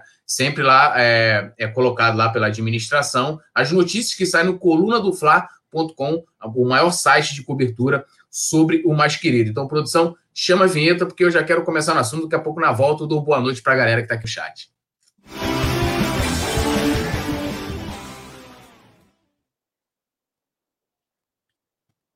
Então, ó, vou começando aqui dando boa noite para rapaz. Erivaldo, Erivaldo, homem também das figurinhas. Erivaldo, ele se comunica por figurinhas aqui. Um boa noite para Erivaldo. Rafael Lima, Urubu Rei, aqui um salve para ele. Natanael Lima também. Boa noite, e Paulinha. Flávio Henrique Henrique. Tigres One. É isso, ó. Ele tá falando aqui. Quem é JP? Ele tá perguntando. JP, JP, é João Pedro Granete, que é o nosso repórter. É, grande figura. Vicente Flá também tá aqui. é, Jairo Cruz, cadê? Deixa eu ver quem mais está aqui. Lorana Pires, cadê a música, dona Lê? A galera quer saber aí da, da tal música aí da, da Letícia, né? A Letícia aí deixou a galera na curiosidade. E também deixar um alô para a galera do Facebook. Tem aqui, ó, Michel Host. Salve, salve, amo vocês. Valeu, Michel, tamo junto. E para a galera também do Twitter, né? a gente está aqui simultaneamente no YouTube, no Facebook e também no Twitter. Paulinha, já vou começar. O Juliano, Juliano tá fazendo maratona hoje aqui, né? Tava no Notícia, agora vai estar tá aqui no, no resenha com a gente também. E também depois, mais tarde, com certeza, ele vai estar tá acompanhando tudo do BBB. E eu vou começar é, jogando a bomba para Paulinha. É já natural isso, né? Aproveita para dar o, o, boa noite pra, dela também. É justamente sobre o assunto. Hoje saiu uma, uma matéria né, no Globo Esporte em que um, um grupo né, de, de instrutores de arbitragem do mundo inteiro, a gente vê a repercussão que tomou esse lance, que é um lance, é, eu até trouxe ontem no coluna do Fla Play, inclusive recomendo a vocês a irem lá assistir. Tem um vídeo da Paulinha de hoje, ela pode também fazer o jabazinho daqui a pouco. Não é um canal secundário, é um canal de conteúdo exclusivo, né, em que eu trouxe vários lances parecidos né, é, com o que aconteceu entre o Rodinei e o Felipe Luiz. E em que o VAR também foi acionado, muitas vezes não foi nem diretamente do juiz, em que o VAR acionou o, o juiz e indicou a expulsão do, do atleta, né? Então, é, não é um lance né? Lógico, tem toda a repercussão, porque o jogo era uma decisão entre aspas, né? Aquela coisa toda, e o chororô aí do Inter está internacional. Esses instrutores de arbitragem, né? É, né que né, traz árbitros até de Copa do Mundo, do, como eu falei, do mundo inteiro, é, eles concordaram né, com a expulsão do Rodinei. Né, eles foram ali unânimes, pelo menos aqui a matéria dá a entender, que o lateral pisou no tornozelo do Felipe Luiz, né? E também destacando que não é um, um grupo que tem um vínculo formal né, com a FIFA, nada disso, mas são pessoas de alto renome, né? Já que a gente dá tanta importância para os comentários de arbitragem aqui no Brasil, por que não dá a esses instrutores de arbitragem do mundo inteiro? E aí, Paulinha, assunto rendendo, agora mais uma essa opinião aí desses instrutores de arbitragem. É, acho que fica mais do que claro de que mereceu a expulsão, né? Cara, é bizarro. É, isso tá rendendo até hoje, né? Dois dias depois da, dois dias depois da partida, e isso tá rendendo ainda. Mas é, eu vou ser bem sucinta na minha opinião, Túlio, como a gente já abordou o assunto ontem. A gente falou bastante sobre isso, né? É, eu continuo achando a expulsão justa. Eles levaram em consideração. Eu, Paula, né? Continua sendo a expulsão justa eles levaram em consideração o risco de lesão, né? É o que a gente estava debatendo aqui ontem. É, o risco de lesão, o Felipe Luiz podia ter quebrado a perna, né? E não é, intenção. Uh, ninguém está dizendo que o Rodinei é um jogador maldoso, né? Até porque ele, eu não o vejo dessa maneira, não acho que foi intencional.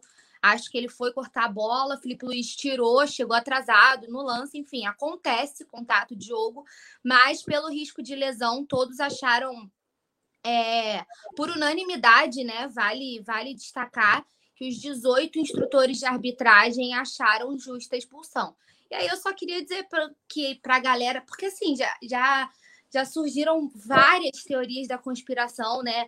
desde que isso saiu, uh, já começou a ser falado que o Felipe Luiz fez, é, assim, reprovou com a cabeça, tipo assim, como se não tivesse aprovando a decisão do árbitro. Não tem, primeiro que não tem como saber o que ele estava pensando na hora. Eu acho que já é começar a criar a teoria da conspiração demais para tentar justificar uma coisa que é injustificável sabe? O lance aconteceu, você não tem como brigar com aquilo ali, entendeu? A galera quer brigar com imagem, sempre fala, né? É, questionar a tecnologia, questionar a arbitragem. É, e esse assunto, Flamengo é internacional, cara, às vésperas de dois jogos super decisivos, né? Os jogos que vão decidir o campeonato, o Flamengo numa final, o Internacional que precisa vencer para tentar buscar alguma coisa. E a gente ainda está repercutindo um lance que foi de um jogo de domingo, entendeu? Já foi decidido, o árbitro, em suma, em, é, na súmula explicou, entendeu? E isso está rendendo ainda. Eu acho que botar, botar o Felipe, igual botaram, e acho que já é criar a teoria da conspiração demais, é querer chorar muito um lance que não, não tem nada a ver, entendeu? Ele podia estar tá reprovando a atitude, o pisão que ele tomou. Ele podia estar tá sentindo dor e estar tá fazendo assim com a cabeça.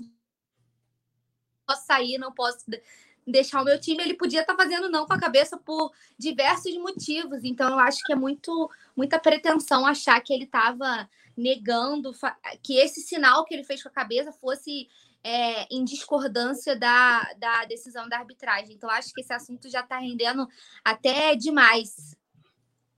É, e, e até para, antes de passar aqui para o Juliano, é, assim, engraçado, eu estou vendo, a gente tem também aqui, tem até o Felipe Rodrigues até fez um superchat, ele falou, roubado na mão grande, deveria ter vergonha. Eu, hoje, eu, eu, além de eu ter colocado ontem, né, é, é, vários lances, né, inclusive desses lances que eu coloquei no coluna do Fla vocês podem lá ver o vídeo meu ontem, ver o vídeo da Paulinha de hoje também, é, dois desse, desse, dessa lista que eu coloquei eram lances do Internacional. Né? É, um, um, jogo do, pela Libertadores contra o Boca Juniors e um jogo do Campeonato Brasileiro. Né?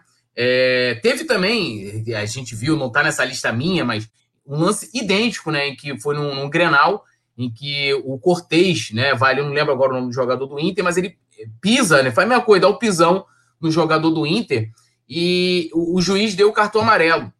Né? O juiz deu o cartão amarelo. E o, os torcedores do Inter pediram a expulsão dele, né? E uma outra coisa, eu coloquei hoje um, um vídeo lá no meu Twitter, arroba poeta Túlio, que eu botei esse o papo, um torcedor do Botafogo, né? Ele relembrando aquele gol do Botafogo anulado, em que os caras marcaram uma falta, cara, assim, o VAR teve que. Porque o Botafogo é, o jogador do Botafogo é, divide a bola no início do lance lá na zaga, né? E a zaga, a jogada tem sequência termina no gol do Botafogo. O VAR foi revisar lá atrás, lá atrás, lá atrás, e ele fala: olha, na época, quando eu reclamei desse lance, ele puxa o tweet dele, né? Ele, ele né, vem toda a sequência, ele fala: o, sabe o que o pessoal do Inter me respondeu? Ele coloca o sprint, né? É, que eu tava de chororô. Mas ele falou: é, quando é contra você, no caso, né, o erro da, do, do VAR, que a pessoa está considerando dessa forma, aí é roubo. Quando é ao meu favor, né, como foi o VAR descalibrado, né, até o Vicente Flá tá brincando aqui, é, o VAR estava calibrado demais no jogo contra o Flamengo, funcionou, aí, pô, os caras né, não, não falam nada. E só concluindo para passar para o Juliano, né, como a Paula falou, foram 18 integrantes né, desse grupo que reavaliaram o lance por todos os ângulos né, possíveis. E como eu tinha dito aqui, ó, de forma. É, de, eles concluíram de forma unânime que a punição com o cartão vermelho era a correta no lance. O entendimento dos instrutores é que a jogada tem que ser avaliada pelo risco de lesão, ou seja, a característica da intensidade e força da entrada de Rodinei. Desta forma, de acordo com o grupo, Klaus acertou ao expulsar o lateral do Internacional. E aí, Juliano? e que você pode acrescentar para a gente nesse debate que agora está internacional, né? O chororô do internacional está internacional, só para fazer aqui a, a brincadeira. Cara, eu, eu comentei isso agora há pouco, né, no Notícias, né? Então, galera que está aí acompanhando já, já meio que sabe minha opinião, né? Eu acho que, assim, é o que eu já disse também, até no próprio resenha. Eu acho que é esse lance aí, cara, eu acho que ele é aquele meio termo, né, entre o cartão amarelo e o cartão vermelho se tivesse, lá, um cartão laranja, acho que seria justamente esse lance, porque ele, obviamente, o Rodinei não tem intenção, né? Uma bola disputada que o Felipe Luiz acaba chegando antes e o Rodinei atrasado acaba pisando no tornozelo, mas se você pode avaliar pelo lado, ah, ele não teve a intenção, é, ele não tirou o tornozelo do chão, e isso pode ser passível cartão amarelo, beleza. Eu acho justo, eu acho que se assim, se tivesse acontecido esse lance e o Rodinei tivesse levado amarelo, eu não ia estar aqui chorando, ah, meu Deus, tinha que ter sido expulso, que absurdo, não sei o quê. Não, não acho que seja um lance claro, absurdo de cartão vermelho. Mas também não acho que seja um lance absurdo de você aplicá-lo. Então eu acho que assim, cartão vermelho está bem aplicado. Eu acho que ele tivesse dado amarelo também estaria justo. Acho que é, é, muito no limite ali. E por ser um lance interpretativo, o juiz achou que era para vermelho. Não acho que seja nenhum absurdo, não, é, ter aplicado o cartão vermelho nessa situação.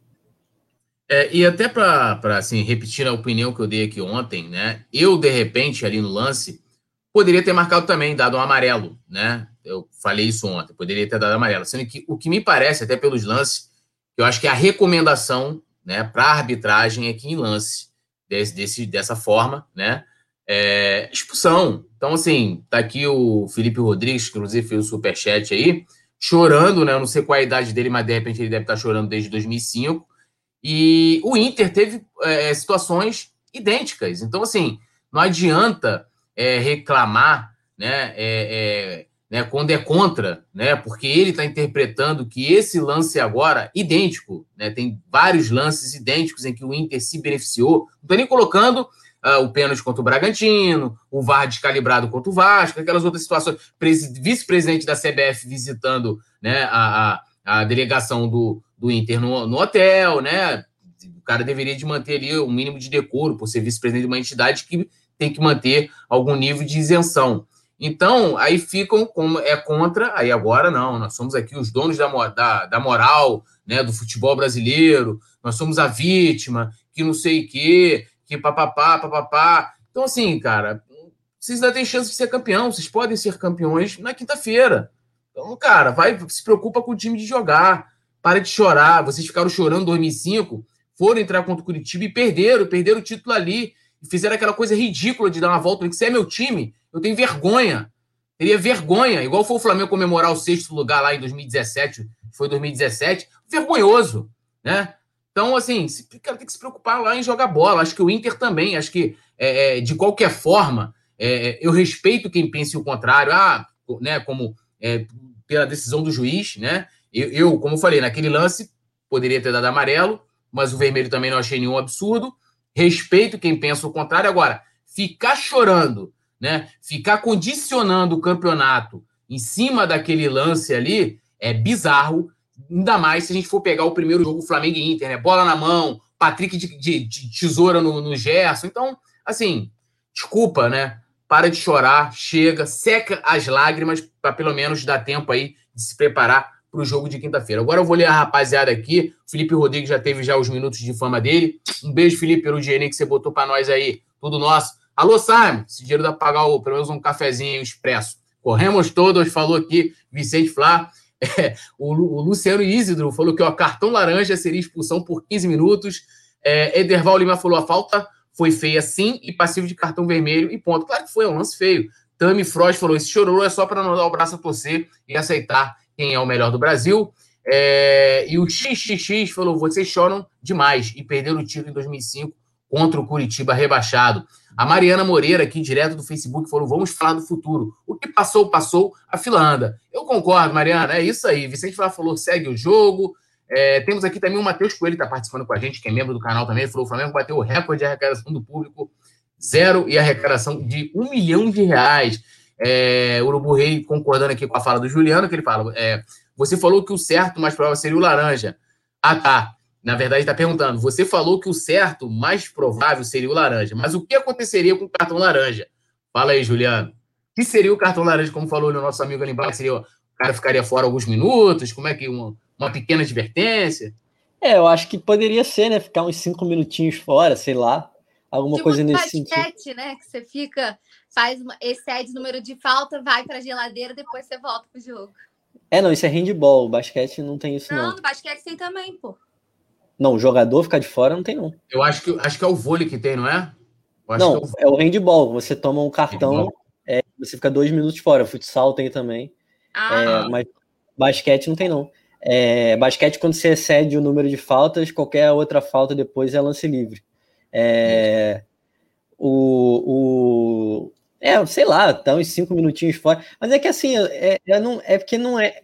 Essa questão é porque não, é um lance interpretativo, né, cara? Eu acho que não está mal aplicado o cartão vermelho. Eu acho que estão fazendo um exagero muito grande num lance que, pô, cara, sei lá, cara, eu acho, acho isso muito triste, assim, no sentido que, pô, a gente pode estar debatendo futebol, como você falou aí, o Inter tem muita chance de título, cara. Não é um cenário tão improvável assim o Flamengo empatar com o São Paulo, por exemplo, e o Inter ganhar do Corinthians em casa.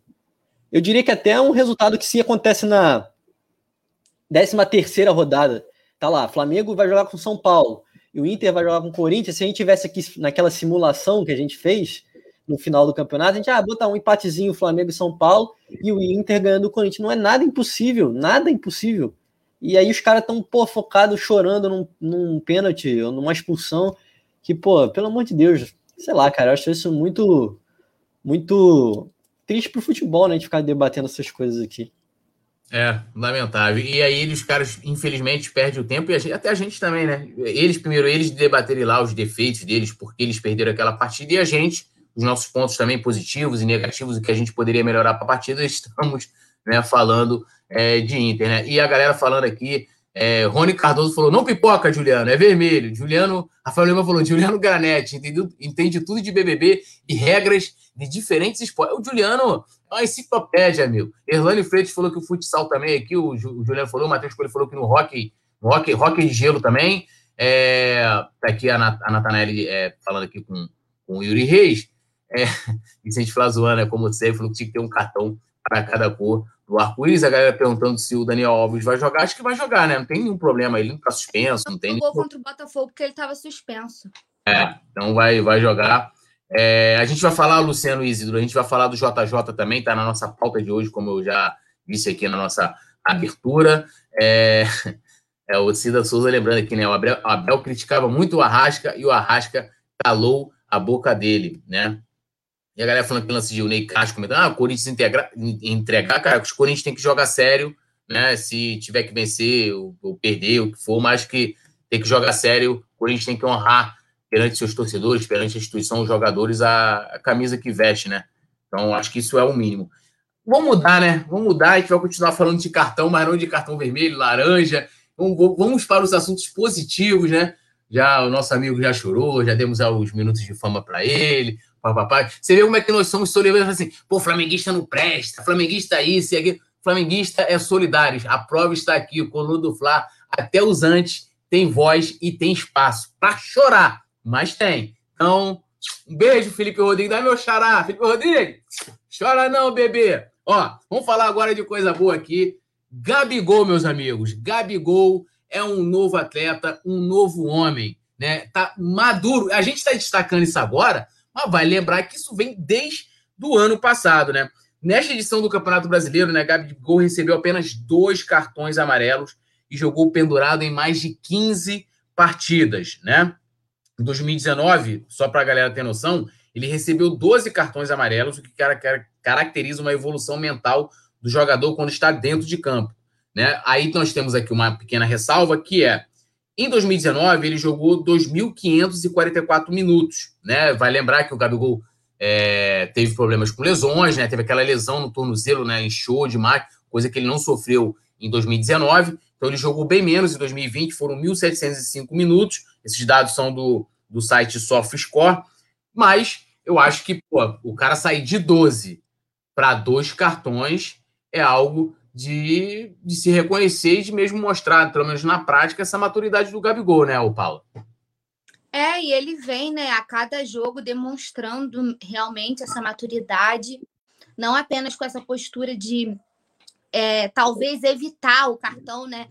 Que o Gabigol era, era, ele reclamava muito, né? Ele era muito explosivo, né? Em diversas situações, ele acabou ficando meio marcado por isso, né? Eu acho que até alguns dos cartões que ele tomava era mais por ser o Gabigol que reclamava do que efetivamente por necessidade, digamos assim, né? Ele ficou meio marcado uma época.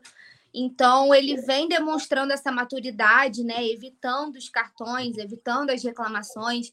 E a postura mesmo, eu acho que não só é, dentro de campo, para a gente é, exemplificar essa maturidade dele, não só dentro de campo, mas também fora dele, né? O Gabigol que eu venho destacando aqui, está assumindo é, um papel de liderança no, no, vestiário. Ele tem se destacado em diversos pré-jogos, assim, é, nos bastidores, fazendo discurso, sabe? Tá assumindo mesmo a responsabilidade, assumindo o protagonismo, né? Então, eu acho interessante, né? Um atleta tão jovem, de tantos mais experientes, né? Que a gente tem no elenco, jogadores com muito mais tempo de casa, é, e, que, e que exercem, né? Já naturalmente, eles já têm uma, um papel de liderança. O Gabigol, aos poucos, está ganhando esse espaço todo pré-jogo ele fala, todo pré-jogo ele bota a equipe para frente, está demonstrando mesmo essa liderança.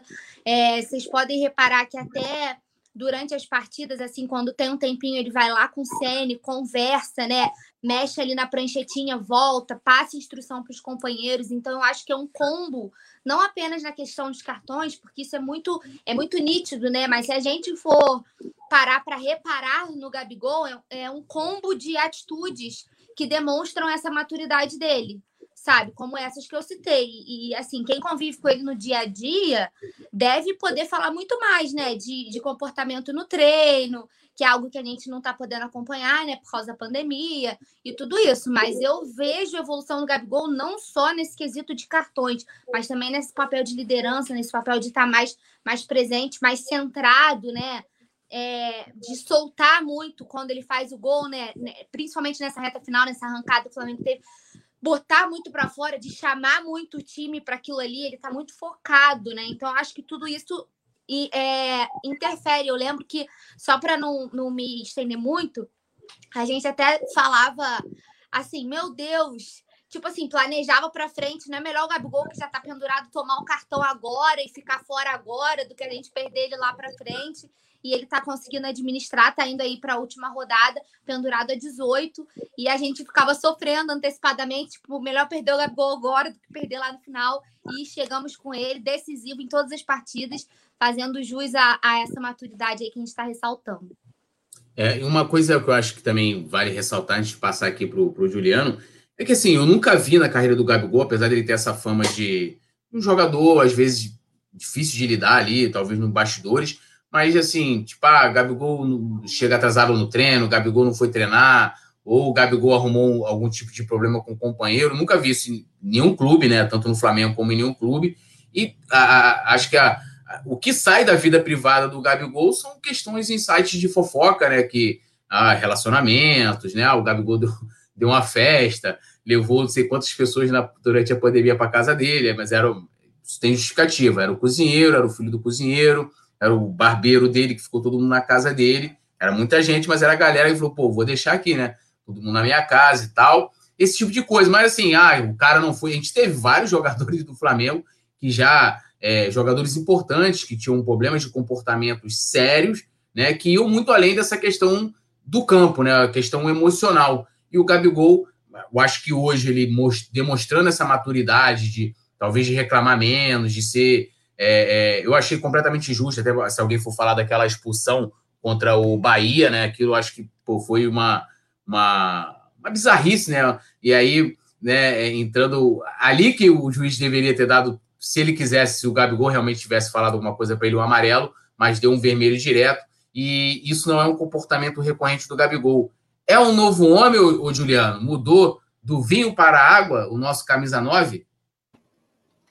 É, cara, ele tá mais, pelo menos, mais calmo dentro de campo, né? Porque, como a Paula falou, ele reclamava muito, né? É, ele era um pouco chato demais com o juiz, aí acabava incomodando mesmo, e a fama acaba atrapalhando, com certeza. Os, os juízes, quando entravam em campo assim, já sabiam, ah, não, Gabigol é aquele cara chato, vai ficar reclamando toda hora, vou dar amarelo logo. Isso é natural, muito, muitos juízes já entram condicionados por já conhecerem o jogador, né? Não é um jogador que, ah, é, vou reclamar uma vez, aí dá para passar um paninho e tal, aí o cara já acabava dando amarelo logo. Mas ele conseguiu se controlar bem, eu acho que a expulsão lá contra o Bahia, unanimemente, foi muito injusta, e ele conseguiu segurar aí esses dois cartões amarelos para não desfalcar a gente. Eu até comentei no Notícias, cara, eu tenho certeza que ele vai tomar cartão amarelo no jogo contra o São Paulo. Tenho certeza que ele vai reclamar muito de tudo e que ele vai tomar um cartãozinho amarelo, porque ele já está se segurando há muito tempo, ele vai é, deslanchar, vai desabafar no jogo, extravasar no jogo contra o São Paulo. É isso, e ó, temos aqui, é, como eu falei, né, além de simultaneamente estarmos né, no Facebook, no YouTube e no Twitter, também estamos no Facebook. Então a galera do Facebook tá mandando aqui, ó, boa noite, como Wilson Alex, boa noite, Túlio, Paula e Juliano, boa noite aí para o Wilson e para a galera que está nos acompanhando no Facebook e pedindo para a galera que está nas outras redes, né? Às vezes foi sugerido, né, tanto pelo Twitter, viu um RT de alguém, ou pelo Facebook uma sugestão, né? Quem está no Facebook pode curtir também a página do Coluna, que além de assim, além de você poder acompanhar todo dia o resenha, eu sugiro você vir para o YouTube, porque aqui tem um chat, lógico, que aparece aqui também, mas ali você já vai ter uma interatividade já com a nossa rapaziada aqui, já né? O pessoal fala que tem uma panela, não é a panela dos membros, né? Os membros, geralmente, a gente tem mais contato, né? E mesma coisa a galera do Twitter, né? Também pode chegar também, mas aí pode seguir também o Coluna. E a vantagem de seguir o Coluna nas redes sociais é porque você vai poder ver todas as notícias que são publicadas no nosso site. Lembrando que o coluna do Fla.com é a maior cobertura do Flamengo. Ah, Gabigol tá namorando. Nós temos lá, como é que é o, Fla, é, coluna do Flamengo, né? Ah, fotinha do, do, do Everton Ribeiro com Baby Guto. Nós temos lá também. Ah, é, pô, transmissão do Carioca. Temos também lá. Então, sim, a galera não vai perder. E quem está aqui já no, no, YouTube também, se inscreva aqui na, no canal, ative notificação, como sempre falo. Quiser ser membro, tem aí, seja membro, todos os detalhes. O link também a produção coloca aqui é, no chat, né? Fixado no chat. Agora nós vamos. Oi, pode falar, Paulo. Salva rápida. Uhum. Batemos os mil likes hoje. Que isso. Então, Essa galera é de mapa. É, a galera tá, tá voando, tá voando. Mas eu queria pedir para quem ainda não deixou o like, continuar deixando, que nos ajuda muito. E o mantra do Coluna, para quem ainda não decorou, a cada mil likes, gol do Gabigol. A gente sempre manda o vídeo para ele, para ele poder fazer jus e responder a vocês. Então já tá garantido. O vídeo vai ser encaminhado pro Gabi, mas quanto mais likes melhor, mais gols do Gabigol, então fortaleçam a gente nessa aí também. É, e antes de passar para o próximo, próximo item da pauta aqui, chegou uma lida no pessoal, o Rafael Lima comentando, tem o Whindersson Granete lá no grupo também. Ele falou aqui, e o Vicente foi lá brincando com a Paula, falando que é ex do Gabigol, é, e Nathanael Lima lembrando, mil likes já garantiram o do Gabi. Né? O Wilson Alex falou que isso é verdade, pessoal. Não sei se é verdade se é o que eu estou falando aqui, ou se é alguém que está falando alguma coisa com ele aí, mas estamos juntos, Wilson, mais uma vez. É, o Givanildo Lima comentando aqui, o Gabi ficou um tempo com lesão, isso também deveria entrar no cálculo. Não entrou, eu até falei isso aqui, é, ele teve menos minutos jogados esse ano, né? No, no, Brasileiro de 2019 ele jogou muito mais, esse ano, na temporada de 2020. É, então, isso, claro, né, fez com que ele tivesse menos tempo em campo. O Yuri Reis comentou aqui, ó, ah, esse Túlio é uma onda. Eu não sei se isso é um elogio do meu filhão, mas realmente o coluna do Fla é sensacional falou ele aqui. O James Leal Borges está comentando o seguinte: no programa Sala de Redação da Rádio, da Rádio Gaúcha, hoje foi ressaltado de que não adianta o Internacional ficar torcendo para o São Paulo e esquecer que é necessário vencer o Corinthians, né? Claro, que tem que pensar a mesma coisa do Flamengo, cabeça total no seu jogo. É, o Júnior falou que o Gabigol tá namorando a irmã dele. Não sei quem é a irmã do Júnior, mas, meu irmão, se o Gabigol tá feliz, eu tô feliz também. E espero que você esteja feliz também, Júnior. Você, cunhado do Gabigol. Então, eu quero, eu quero meu artilheiro feliz, filho. O negócio tá tudo certo. É, é, aqui o, o Júnior ali interagindo com o Vicente Flá. O Vigílio Sobrinho comentou: no último gol que ele, que ele vai fazer, aos 43 do segundo tempo, ele vai tomar o segundo amarelo. A galera é fogo, né? E ser expulso. Assim foi na final da Libertadores, né? Que ele. Não, ele fez... Eu acho que se, se, ele faz um gol ali na reta final, ele tira a camisa com certeza. Com é. certeza. Ele não segura, é. não. Ele vai falar, ah, já acabou o campeonato mesmo. Ó, e agora a gente voltando, agora a gente já vai entrando no jogo de quinta-feira, né? Nós temos aí o Flamengo, cara, assim, eu não gosto nem de pensar, eu gosto de pensar somente. O Flamengo tem nove combinações de resultados, né? Aliás, em nove combinações de resultados, sete garantem o título do Flamengo. Então, eu vou passar para vocês aqui as possibilidades. Vocês dizem qual é a melhor e meus companheiros aqui vão destrinchar aqui comigo. É, se o Flamengo vencer, né, ele é campeão com vitória, empate ou derrota do Inter, né? Três possibilidades. Se o Flamengo empatar, ele é campeão com empate ou derrota do Inter, ou seja, mais duas possibilidades. É vice em caso de vitória do Colorado, mais uma, uma possibilidade. Se o Flamengo perder, ele é campeão com derrota ou empate do Internacional, duas possibilidades, e é vice em caso de vitória do Colorado, uma possibilidade. Paula, vou te fazer uma pergunta óbvia, dar, dar, dar aqui um salve aqui, uma boa noite para a Aline Queiroz aí, grande poeta, salve, salve Aline, membro aí do nosso, nosso clube aí do, do canal. Bom, agora eu vou fazer pergunta óbvia para Paula. Paula, qual é a melhor combinação e você fica ligado. Eu sou supersticioso, não gosto nem de ver. Eu tô vendo aqui, obrigado, hein, produção. Fica ligado, cadê? Para onde eu olho, produção? Aqui, ó, produção, eu tô sendo obrigado. Para mim, a única melhor possibilidade, a melhor, a melhor combinação é a vitória do Flamengo, né? E tá aí a tabela também da produção que não deixa de trabalhar, meu amigo, não dorme em serviço. Já, Vicente Flá já mandou a carta anti-zica. Paulinha, contigo. Cara, para mim é vitória do Flamengo e acabou. Matar isso aí de uma vez, que aí a gente não precisa depender de ninguém para conseguir nada. É... Eu, cara, também, a gente, a gente que é da, das mandingas, né? Fica no nervoso.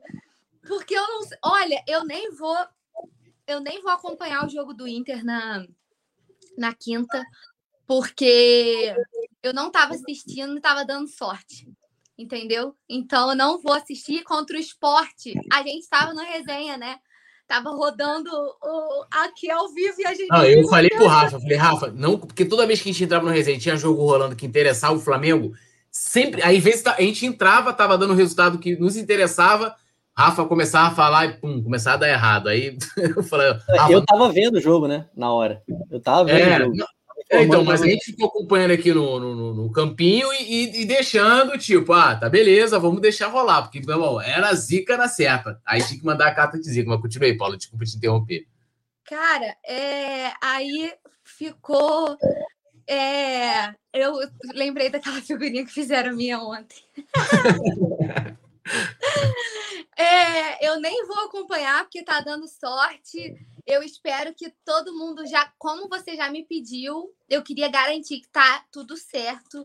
Eu já até vi a ordem que eu subi as plaquinhas no último jogo para no pré-jogo subir elas na mesma ordem depois de novo, para não romper com a com a com a rotina bonitinha, tudo certinho, tudo nos conformes, mas não tem outra combinação possível, é vencer, vencer ou vencer.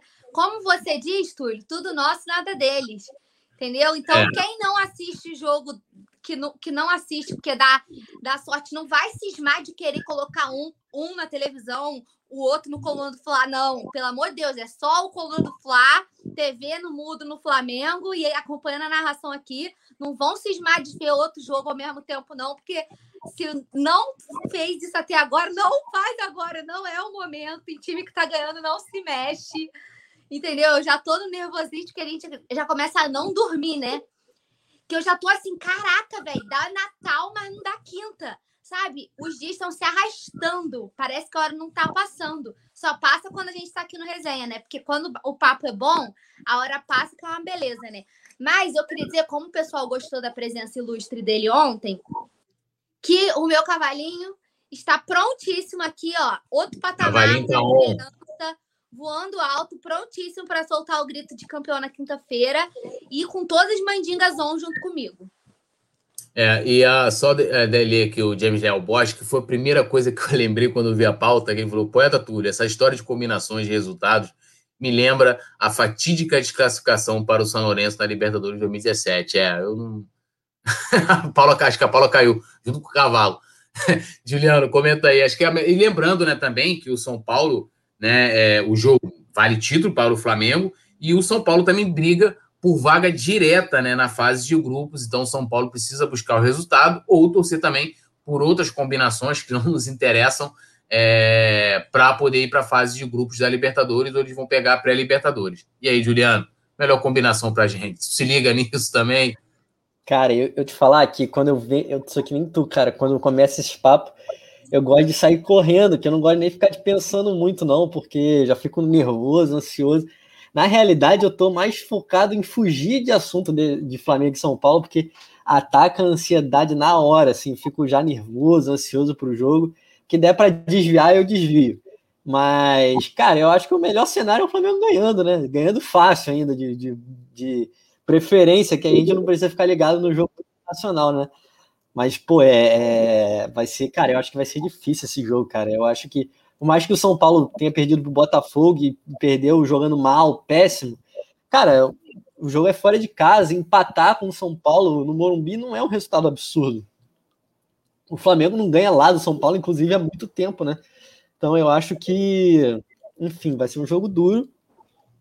E a gente vai ter que ficar ligadinho ali no Internacional para ver como eles vão estar contra o Corinthians. É, o Luciano Isidro está perguntando se a Paula é cantora.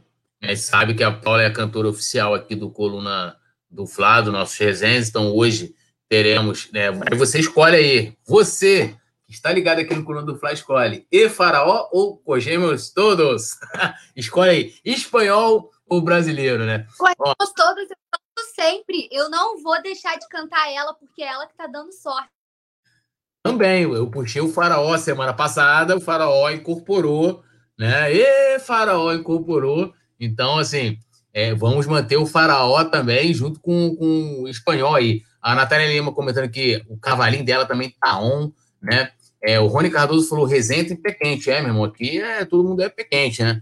A Cida Souza falou festa na favela na quinta. A Aline Queiroz foi lá mesmo no Facebook. Achei que era a Caola, foi lá, mandou um alô aqui pelo Facebook. E só para complementar, a galera que está no Facebook pode compartilhar também, né? Quem está pelo Twitter pode dar aquele RT maroto. E quem está aqui no, no YouTube, pega o link, tá? Joga lá nos grupos de Flamengo, que eu sei que vocês têm, eu também tenho um montão de grupo de Flamengo, então vamos embora. E o Marcelo Martins, ele pergunta uma curiosidade para a Paula. Qual música você vai cantar na quinta? Para, parou, parou, parou. Não responda agora, Paula. Até o final da resenha, vamos revelar a música que Paula Matos vai cantar quinta-feira com exclusividade.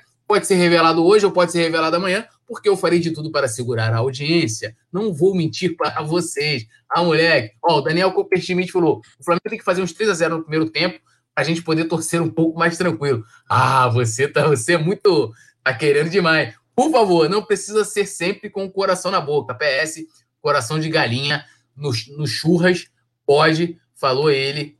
Ô, Túlio, eu quero fazer um, um, um comentário, uma retificação aqui. O claro. Rony Cardoso colocou aqui, Juliano é pé frio.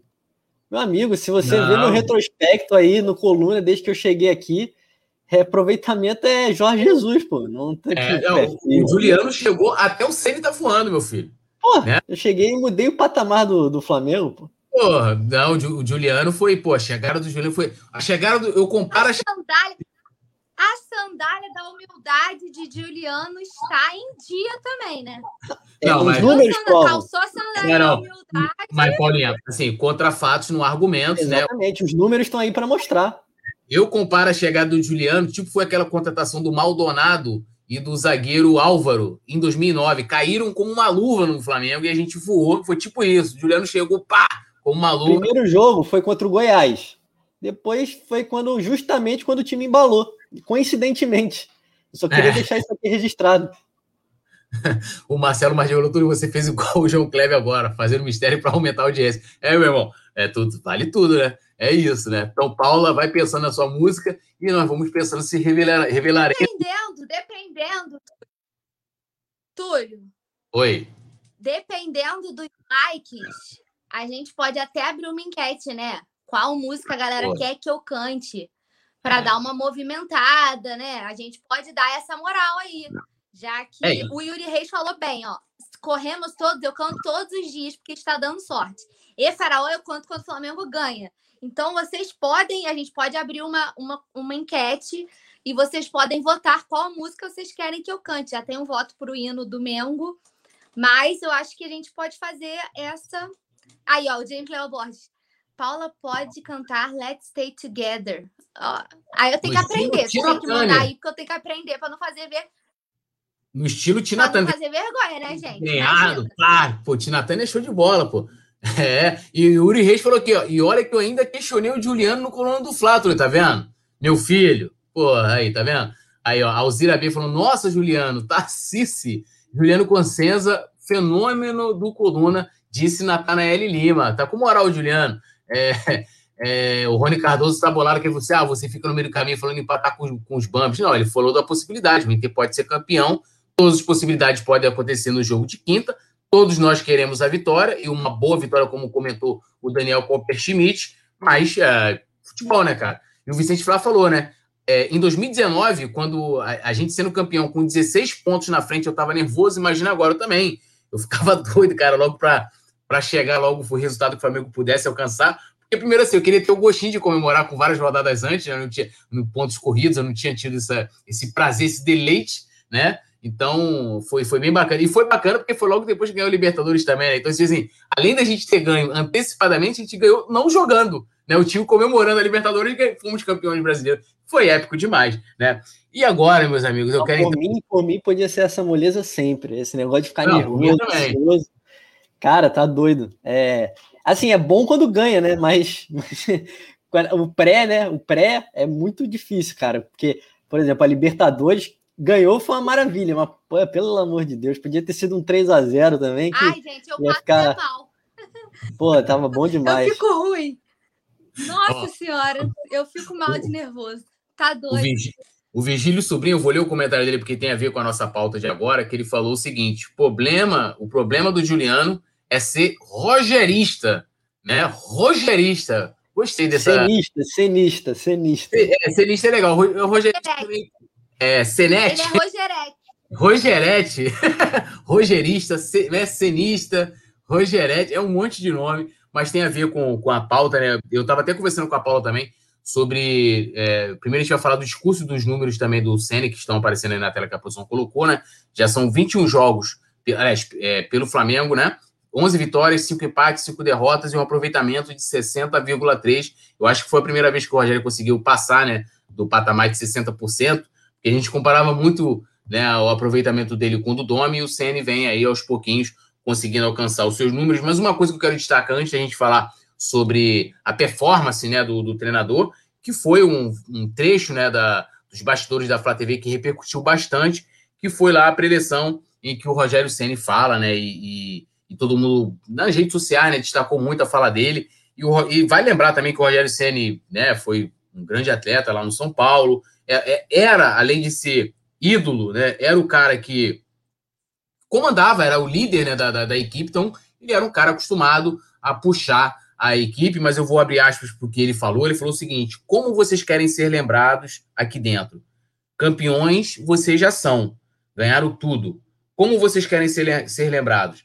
Por um ano de títulos ou uma era de títulos? Vocês foram os responsáveis pela mudança do futebol bras- brasileiro. Por um ano ou uma era? Cara, assim, daria para fazer um resenha só desse- dessa, dessa frase né, do, do Rogério, que aí a gente entra naquela questão de hegemonia, que aí entra na questão até da escolha do próprio Rogério né, em determinado momento do, do ano de 2020, né, para essa hegemonia. Mas eu acho que ele foi assim perfeito, né? Porque é, a gente sabe, né? Pô, gente, vamos pegar o Barcelona de Messi, ganhou tudo, né? Champions League, ganhou Mundial, ganhou não sei quantos é, é, lá a La Liga, ganhou uma série de títulos e você manter a motivação dos jogadores que já alcançaram, né? Todo o sucesso é, dentro de uma equipe é muito complicado. Então, acho que assim, ele me ganhou já nesse vídeo justamente por essa fala, né? Ele falou: vocês querem ficar marcados, vocês ganharam um ano? 2009, pô. Adriano, Zé Roberto, Williams, né? Ronaldo Angelim, é, ganharam um ano. Eles não tiveram uma era, a gente não tem uma era imperador no Flamengo, mas a gente pode ter uma era Rascaeta, a gente pode ter uma era Gabigol, a gente pode ter uma era Bruno Henrique no Flamengo. Paulinha, eu queria que você falasse muito desse significado e da importância né, dessa fala e da gente ter justamente ali alguém de dentro passando para os jogadores a importância de, de alguma forma, é, repetir o que foi feito em 2019. É, o Rogério foi muito feliz né, nessa declaração. Ele que vem, eu venho destacando isso, né? Ele vem entendendo é, ao, com o passar do tempo, com o passar dos jogos, é, ele vem entendendo a real dimensão do que é o Flamengo, do que é comandar o Flamengo. Isso é uma coisa que ele só vai conseguir, só conseguiria aos poucos, né? O fato de não ter torcida no estádio interfere muito para ele ter essa real dimensão. Mas eu acredito que você pode ver que até os discursos, os discursos dele mudaram, né? Desde aquela época do, dos protestos, né? Que a galera começou a se manifestar mais fortemente. E agora, nessa reta final, os apoios, né? É, então, acredito que, mesmo não tendo uh, torcida nos estádios, que não contribui para que ele tenha a real dimensão, porque eu acho que um técnico só entende o que é comandar o Flamengo quando ele vê 60 mil pessoas ali, vivendo aquilo ali, que ele vai ser vaiado se tiver que ser vaiado, e vai ser elogiado e aplaudido se tiver que ser, é que, que ele vai conseguir entender o real significado. Mas eu acho que aos poucos ele está uh, incorporando isso. E aí ele vem falando, né? Ele vem incorporando uma coisa que eu sempre destaco aqui, que é a gente falar das massas. Ele falou até, inclusive, sobre isso, né? No, no, na entrevista coletiva, na última, sobre essa importância de, tipo, é a nossa vitória, mas às vezes é a vitória da vida de alguém, sabe? É a importância que o Flamengo tem na vida de cada um. É a vitória da nossa vida que é capaz, como a gente estava brincando do resenha de ontem, o, o Flamengo é, é meio que um termômetro, né? Assim, se o Flamengo vai bem, o nosso humor tá bom, fica tudo muito mais leve, o mundo fica mais bonito, né? Fica mais colorido. Se o Flamengo não vai bem, as semanas ficam mais pesadas, os dias ficam mais pesados, fica mais difícil de você conviver, né? O Flamengo, assim, é um ponto de apoio, acredito que de muita gente, sempre foi meio assim, agora como torcedora falando, uma válvula de escape sabe? Tipo assim, você tá com. Às vezes você tá com os problemas, você tá vivendo uma situação difícil, e você ter sempre aquilo ali como, como uma muleta para te segurar, para te dar apoio. Então, acho que aos poucos ele está entendendo isso. Ele foi muito feliz nessa declaração. É, eu acredito que o, o elenco tenha retomado essa gana de tipo assim, a gente quer ganhar tudo, a gente ganhou tudo, e a gente quer ganhar tudo de novo. E a gente falando de temporada, foi uma temporada muito boa. A gente ganhou a Supercopa, a gente ganhou o Carioca, a gente ganhou a Recopa, entendeu? E a gente está com uma das mãos no Campeonato Brasileiro. Então, apesar dos pesares, das eliminações precoces na Copa, na Copa do Brasil, na Copa Libertadores, a gente não pode classificar como ruim a temporada. Flamengo iniciou 2020 voando, né? Eu lembro que eu falava que antes da, a gente não imaginava que até essa história de pandemia, eu falava, cara, a gente está jogando futebol muito melhor que 2019. O Flamengo está jogando muito mais bola, se é que era possível, né? Que a gente não imaginava ver jogando mais que 2019. O Flamengo estava jogando muito mais bola. É, então, eu acredito que o, o Ceni está incorporando esse estilo e está sendo uma peça fundamental também para esse incentivo, né? Dele mesmo falar, e eu não vejo problema nenhum nisso. Ele é, ele é profissional, ele é técnico do Flamengo, também tem muita gente problematizando ele ter dito que a gente quer ganhar o título dentro do Morumbi. Óbvio, é a única chance que o Flamengo tem, tinha de ser campeão dentro do Morumbi. Ele tinha que né, conseguir os resultados até lá. Então não tinha como ele falar outra coisa, uma declaração óbvia de um cara que é profissional. Entendeu? A gente quer ganhar dentro do Morumbi. Óbvio, a única, única possibilidade que o Flamengo tinha de conquistar o título e vai brigar até o final para isso. Eu tô com o Dio, eu acho que vai ser um jogo muito difícil. Né? O São Paulo vai jogar a vida, mas o Ceni está sendo muito importante nessa trajetória. É, e uma. Eu vi até uma certa polêmica, né, por causa dessa declaração do Ceni, que é uma coisa super natural. E eu agradeço muito ao Zico por ele ter optado por não ser treinador aqui no Brasil, porque eu não queria passar pelo que os torcedores do São Paulo estão passando. Então eu entendo eu aceito dividir o Zico lá com. Zico no Japão é Deus, amigo. Os caras, Zico, encontra o Zico, é reverência, tipo, aos deuses lá, uma parada. Né? Na Udinese, né, que é um time, né, cara, muito regional na Itália. Ele, o Zico não ganhou títulos, né, é, lá, mas, cara, assim, ele é idolatrado em Udine, é uma coisa impressionante. E eu aceito dividir o Zico lá, mas seria engraçado ter uma situação dessa, né? Porque o São Paulo pode, o, desculpa, o Rogério pode é, se marcar na história do Flamengo, e agora já passando por Gerando, daqui a pouco eu vou ler o pessoal também, é, e justamente trazendo, né, fato, toda essa experiência, essa bagagem também de jogador, essa coisa do incentivo é, para dentro de campo nesse discurso de preleção, né? Tem, eu via muito chamar a atenção lá do preparador, do do cara do coach lá, né? Quebra madeirinha, pega o papel, faz isso, faz aquilo. Mas o o James Del Borges comentou aqui, o Vicente Flá também, a galera é, mandou bem demais, né, Juliano? Nessa, nessa fala dele, nessa frase, ele mandou, assim, como disse o James Leal Borges, é, reflexiva, né? É, então, eu até comentei no notícia que eu acho que essas palestras, tipo a daquele cara, do preparador físico dele, acho que, sei lá, eu, eu, eu não acho que isso, pô, isso dá uma motivada nos jogadores, isso vai mudar a forma com que os jogadores vão entrar em campo. Acho que aquilo é meio canastrão até. Não, pega esse livro aqui, Rodrigo, que foi o Dutch. Pega esse livro, abre o livro. Ia... O que, que tá escrito? Juro. Aí ele, tá em branco. Aí ele, é para vocês escreverem a história. Pô, cara, sei lá. Acho que a motivação dos jogadores só de estar em campo jogando uma partida decisiva já é muito grande, eles não precisam disso. Eu acho engraçado, eu acho que para divertimento, é para gente ver, eu achei engraçado. Não acho que tenha muito valor em termos de motivação aos jogadores. Mas é, e aí eu vou dar o contraponto. Por que, que eu gostei dessa fala do Rogério Ceni? Porque não precisa ficar dando aquele show, gritando. Ah, o que, que é? O que, que é? O que, que vocês vão? O que vocês querem? Querem marcar história? Não sei o que. Ele só deu uma, um, um, uma palestra, deu uma, fez uma fala.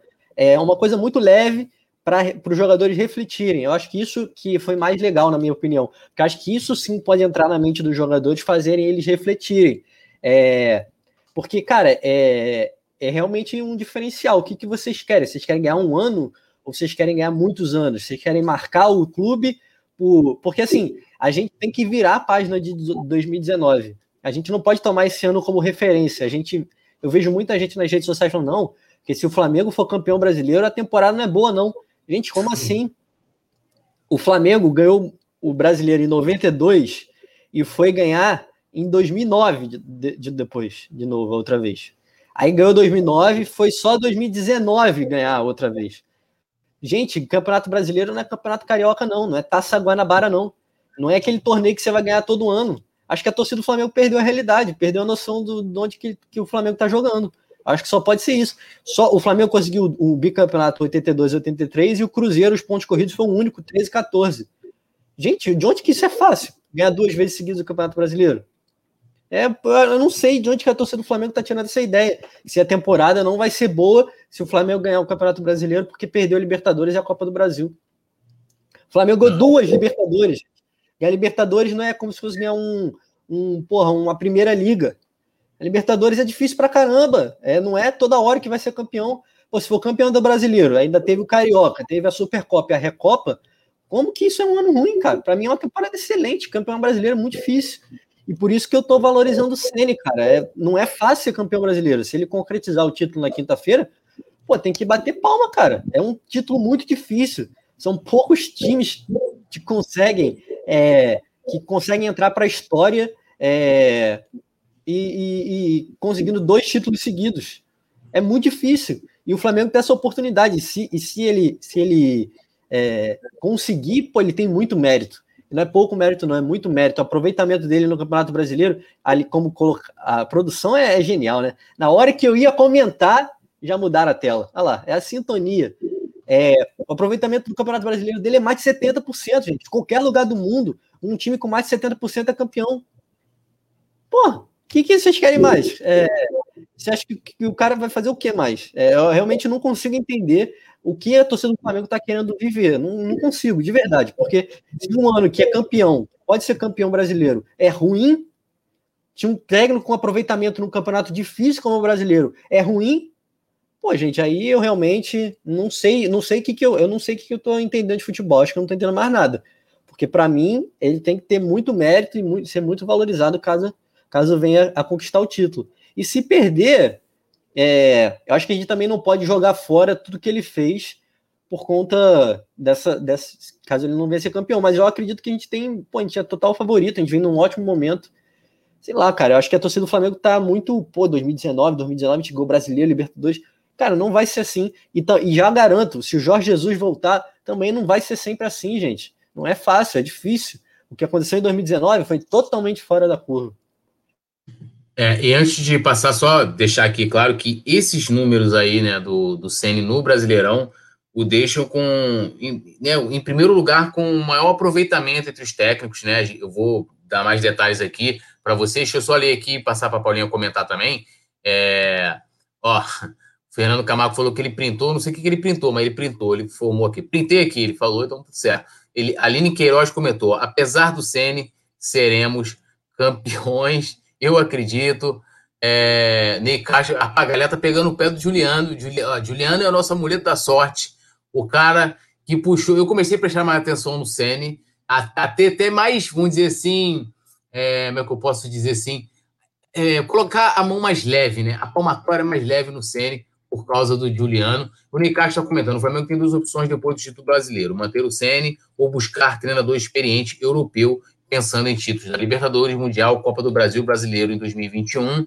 É, o professor Michel Barros falou: independente da performance do Rogério Ceni, seremos octacampeões brasileiros. Mengão 2 a 0 um gol de Gabigol e um gol de Bruno Henrique. Nilo Lopes falando que Ceni não é treinador para time grande como o Flamengo a galera chamando o, o, o Juliano de, de, São Paulino, não concordo.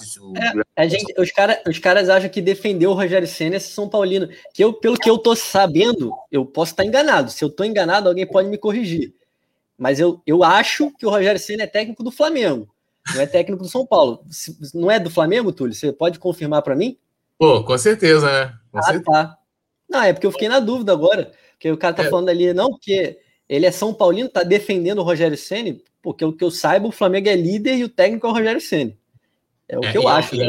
E, Alzeira B falou o seguinte: que se o Ceni for campeão no Morumbi, ele muda de patamar, né? Lógico, ele vai entrar na vitrine aí dos principais, é, vamos dizer assim, na primeira prateleira dos treinadores brasileiros, isso é fato, né?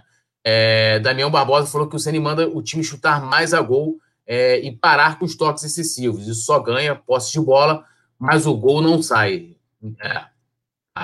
É, a Aline Queiroz falou o seguinte: primeiro Octa sem fax. É, até quem levantou esse debate foi o Juca Kifuri, o pessoal ficou meio nervoso, mas é verdade. O Flamengo pode ser o primeiro octacampeão brasileiro, né, sem ter aquelas, né, aqueles títulos.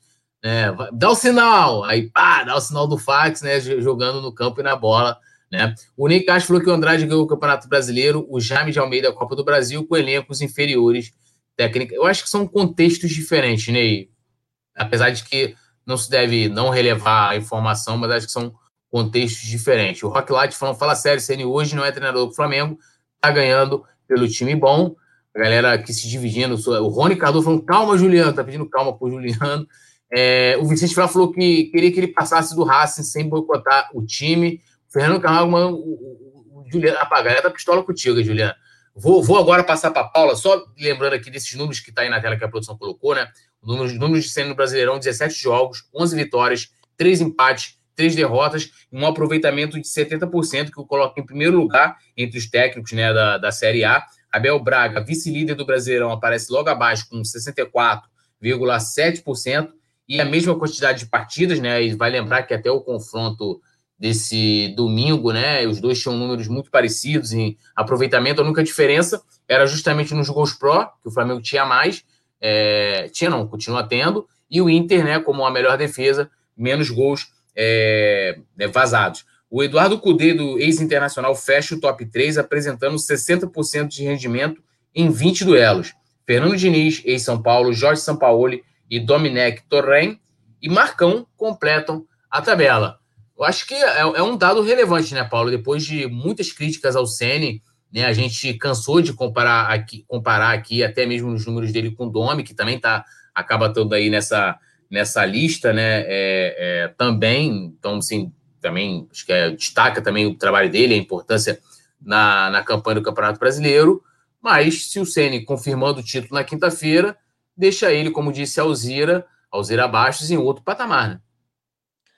Sim, é, é, como o Juliano falou, a galera acha que Brasileirão é assim, que a gente vai ganhar todo ano, que é eu acho que a gente tem que, que a gente tem que começar a valorizar mais os nossos títulos, sabe?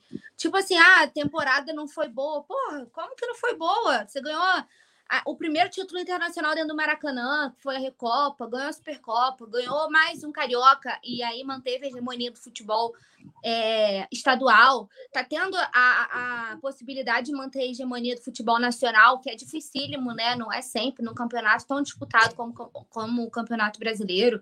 E aí com todas as críticas que já foram feitas ao Sene, e eu diversas vezes critiquei o Sene aqui, né? E o debate, eu acho que não é, ah, fulano gosta do Sene, fulano não gosta do Sene.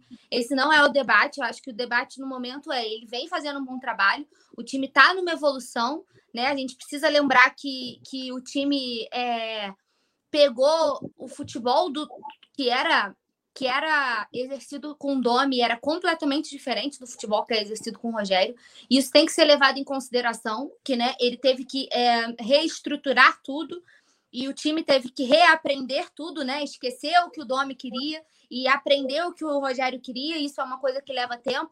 Então, as críticas eu acho que foram muito dignas, porque no começo o Flamengo realmente deu uma patinada assim, é, que foi difícil de engolir. A gente não vai esquecer das eliminações, né, da Copa do Brasil, da Libertadores, foi difícil de engolir foram precoces, o Flamengo tem time e tinha plenas condições de continuar. Eu acho que ninguém está passando pano para isso, mas a gente precisa pensar na realidade e dar valor ao que a gente está vivendo agora. Né? O Flamengo que só precisa de uma vitória né, para ser campeão e manter essa hegemonia. Então, assim, é, por que não dar a, a, ele o mérito que ele vem tendo do Flamengo, que evolui nos últimos, nos últimos jogos, é, nitidamente, né? É, e ele é o comandante do Flamengo. Eu acho que assim, todos os outros debates, Túlio, na minha visão agora, são irrelevantes. Porque a gente está a dois dias do jogo mais importante do ano. Então agora eu não tô preocupada se você é fica sênior ou se você é fora sênior. Se você acha que tem que mudar de treinador ou não. Se você gosta do sênior ou não. O que eu tô preocupada agora é que o Flamengo seja campeão. E o técnico do Flamengo é o Sene. Então, todo o apoio do mundo ao Sene e a esses atletas.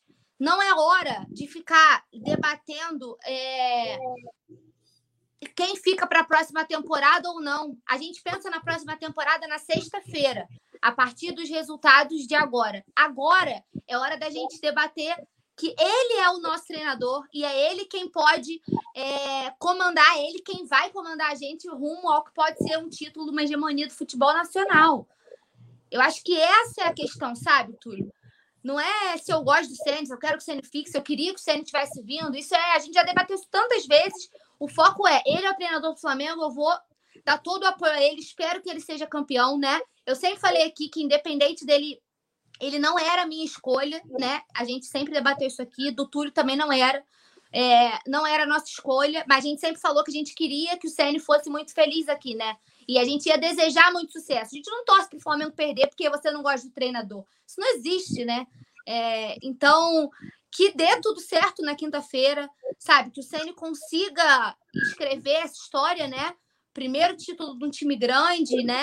É, vai ser bom para ele como treinador inexperiente, né? Que a gente fala que ele é inexperiente, comandou times. O Fortaleza que, que a gente não não menosprezando, mas né, a gente fala quando fala de Flamengo é outra grandeza. E aí ele como um treinador ainda em evolução vai ser muito importante para a carreira dele, para nossa história de termos dois títulos brasileiros em seguida, né, de manter a hegemonia, vai ser bom para todo mundo que está envolvido, os atletas, né, que é um grupo muito unido, que eu acho que por, por toda a evolução dos últimos jogos, merece esse título, né? O Flamengo. Se antes a gente debateu aquela fala do Arrascaeta de que o time que jogou desse jeito não merece ser campeão, agora a gente precisa debater a fala do último jogo, de que merece, por tudo que vem feito, pela evolução que apresentou, pela garra que vem demonstrando e pela vontade de vencer. Todo o resto, acho que não é o momento. A gente está às vésperas de um jogo decisivo. Não é hora de ficar botando a fogueira sabe, botar na fogueira, tentar queimar um treinador às vésperas do, do jogo mais importante do ano. Não entra na minha cabeça. Que bom que ele é o primeiro treinador do Brasil, né? Que bom que o melhor treinador brasileiro comanda o meu time, pô. Tô feliz que o melhor treinador do campeonato comanda o meu time e tá podendo ser campeão. É isso. Ah, se ele fica ou não é discussão para sexta-feira. Depois a gente avaliar a próxima temporada. Agora é todo apoio ao Senna. É, posso é. só complementar aqui rapidinho? Claro. Eu sabia, eu sabia, tinha certeza que todo mundo comenta, não, porque foi eliminado da Copa do Brasil. Eu sabia que, não é fazendo crítica, não, Paulo, é só porque você comentou da eliminação e eu, e eu lembrei é, que essa eliminação da Copa do Brasil, no longo prazo, ia cair no rabo do Sene. Desculpa o palavreado. Mas ele, no primeiro jogo, ele assumiu o time com um dia de trabalho. Um dia. Na época, todo mundo elogiou que ele tinha tido coragem Aí, dois meses depois, todo mundo esqueceu isso. Ele assinou, assumiu o time com um dia de trabalho. Ele treinou um treino e foi para o jogo contra o São Paulo. O time todo remendado. Eu vou ler aqui para vocês o time que jogou no 3 a 0 lá no Morumbi. Se vocês acham que esse time é sombra do time que vai jogar na quinta-feira, eu vou ler o time: Diego Alves, Mateuzinho, Tuller, Léo Pereira e Renê. Vitinho, William Gerson e Michael. Bruno Henrique e Arrascaeta. Esse foi o time que entrou em campo. O Everton Ribeiro tinha voltado da seleção, jogou o segundo tempo. O Pedro estava machucado, Gabriel estava machucado, Felipe Luiz machucado. Rodrigo Caio estava voltando da seleção, também não jogou. Machucado, machucado, ele voltou machucado, não jogou. Com a lesão na virilha. Era o time que jogou 3 a 0 e no outro jogo ele tinha tido um dia de trabalho, o time jogou muito mais, muito mais e perdeu por uma falha grotesca do Hugo. E aí, agora, hoje, quando a, galera aqui no chat também comentou, porque ele foi eliminado da Copa do Brasil, não sei o quê. Pô, gente, acho que é até honestidade, assim, o, o a gente analisar, é, analisar com honestidade. Olha a diferença, gente. Olha o time que entrou em campo, o Flamengo todo remendado, e no outro jogo com um, um dia de treino.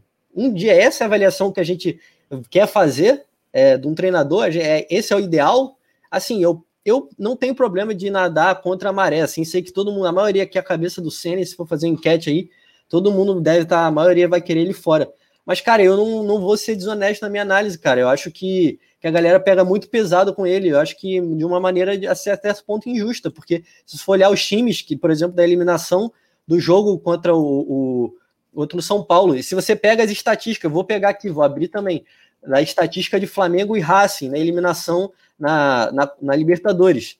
É, o Flamengo finalizou 19 vezes, o Racing finalizou 3, o Flamengo teve 67% de posse de bola, 85% de precisão de passe, 15 escanteios. O Racing teve 68% de precisão de passe, 33% de posse de bola, não teve um escanteio.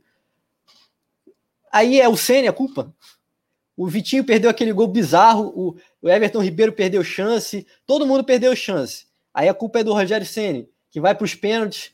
O pênalti tem um imponderável, ele, o jogo eliminatório tem um imponderável. Por isso que eu falo, para analisar trabalho de treinador, tem que analisar o, o, o campeonato de pontos corridos e não mata-mata, porque o próprio Jorge Jesus dependeu de uma disputa de pênalti para passar de fase na Libertadores, de, no oitava de final. O próprio Jorge Jesus dependeu de uma disputa de pênalti.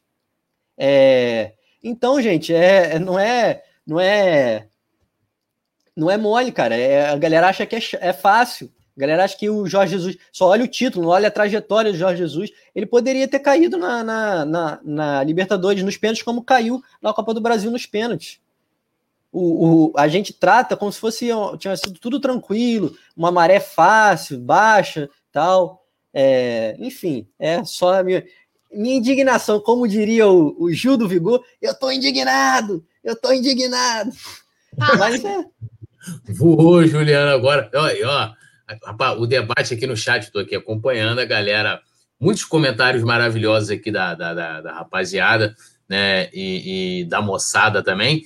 É, muitos comentários, eu, um dos que eu vou ler aqui, a Alzeira B fala o seguinte, eu assino embaixo, galera, o técnico do Flamengo no jogo decisivo é o Sene, se quisermos ser campeões, temos que apoiá-lo.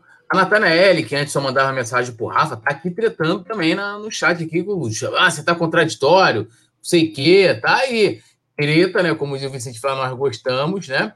É, o Mário Oliveira falou: aquelas eliminações não foi culpa dos treinadores, e sim os jogadores que têm péssima mira. Estava sem vontade. É, o José aqui questionando a fala do Juliano. O Rei falou: concordo que o Senna está indo bem, mas eu sou a favor de tirar o Senna, pelo motivo dele não ser experiente o suficiente. Mas se a diretoria não tiver nem nome em mente, deixa ele mesmo. Ah, cadê aqui, ó? o José JF, lembrando que ele tirou os meias na Libertadores. O Matheus Coelho falou: ó, quem colocou o Aaron na zaga foi o Sene, ele arrumou esse time com o Diego na volância. A partir daí o time voltou a jogar bem e as vitórias vieram. O pessoal também é cego, Sene tem que continuar. O Alexandre Pereira elogiando aqui os comentários da Paulinha, falou: Paulinha botou para quebrar. É... O Vicente Flá falando que para criticar o Sene, nunca considero a Copa do Brasil, né? É, o Luciano Isidro falou que se o Flamengo jogar com responsabilidade, é, o título virá, né, vai ser conquistado. Uh, o Rony Cardoso falou: ó, Senna aprendeu com JJ e vai ganhar tudo, né? E lembrando que, inclusive falando de JJ, que é o assunto da nossa pauta, né, que o JJ parece que está considerando a possibilidade de voltar, né? Tá? Ele foi lá contratado pelo Benfica, o Benfica pagou a multa dele, só rapidinho, antes da gente entrar nesse assunto, o Vladimir de Castro Silveira, você ah, é, fala sério, amigo, ele pegou um elenco top.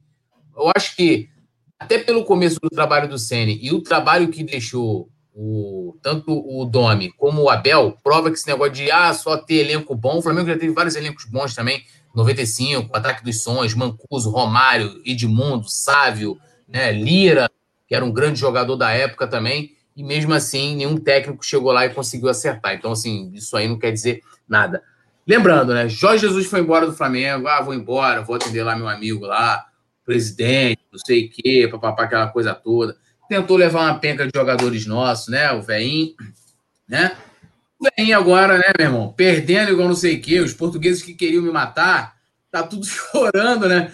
Porque eles foram eliminados da Liga dos Campeões, meu, eliminado de tudo, empata com os times com os nomes tudo esquisito lá, para ter o nome de Samonella, os nomes dos times lá que eles empatam, perdem. Tom dela, tom dela. dela, né? Aqueles nomes tudo esquisitos. Aí os caras ficam putos, né? Aí o, o, o Jorge Jesus está vivendo inferno astral lá, né? E aí se começa a especulação. E a especulação no momento em que o Jorge Jesus considera a possibilidade de voltar ao Flamengo. Darei a minha opinião polêmica nesse momento para passar para vocês. Rogério Ceni tem contrato com o Flamengo até 2022. É o meu técnico. O Flamengo não é bagunça. O Flamengo não é homem ou mulher de malandro para o cara chegar, ah, eu vou embora a hora que eu quero e vem a hora que eu quero. Rogério Ceni é o treinador. Ponto. É isso. Paulinha, sua opinião sobre essa. Eu também não vou me estender, não. Só, posso só passar a vez da Paulinha? Eu acho Pode. engraçado que ninguém pergunta do interesse do Flamengo. Ele fala, não, porque eu tô considerando voltar para o Flamengo, como se fosse, pô, como se fosse a casa da mãe Joana. O cara, ah, eu quero voltar, eu vou voltar. Não tem nem aí quem tá no comando, se tá bem, se tá mal, não sei o quê. Eu quero voltar, eu vou voltar, não tô nem aí.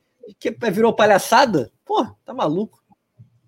Não, e fala até em que ele já, ele já estuda uma readequação financeira, porque sabe que ele não vai receber o que ele ganhava, mas ele já estuda se encaixar nos novos moldes financeiros para poder voltar. Assim.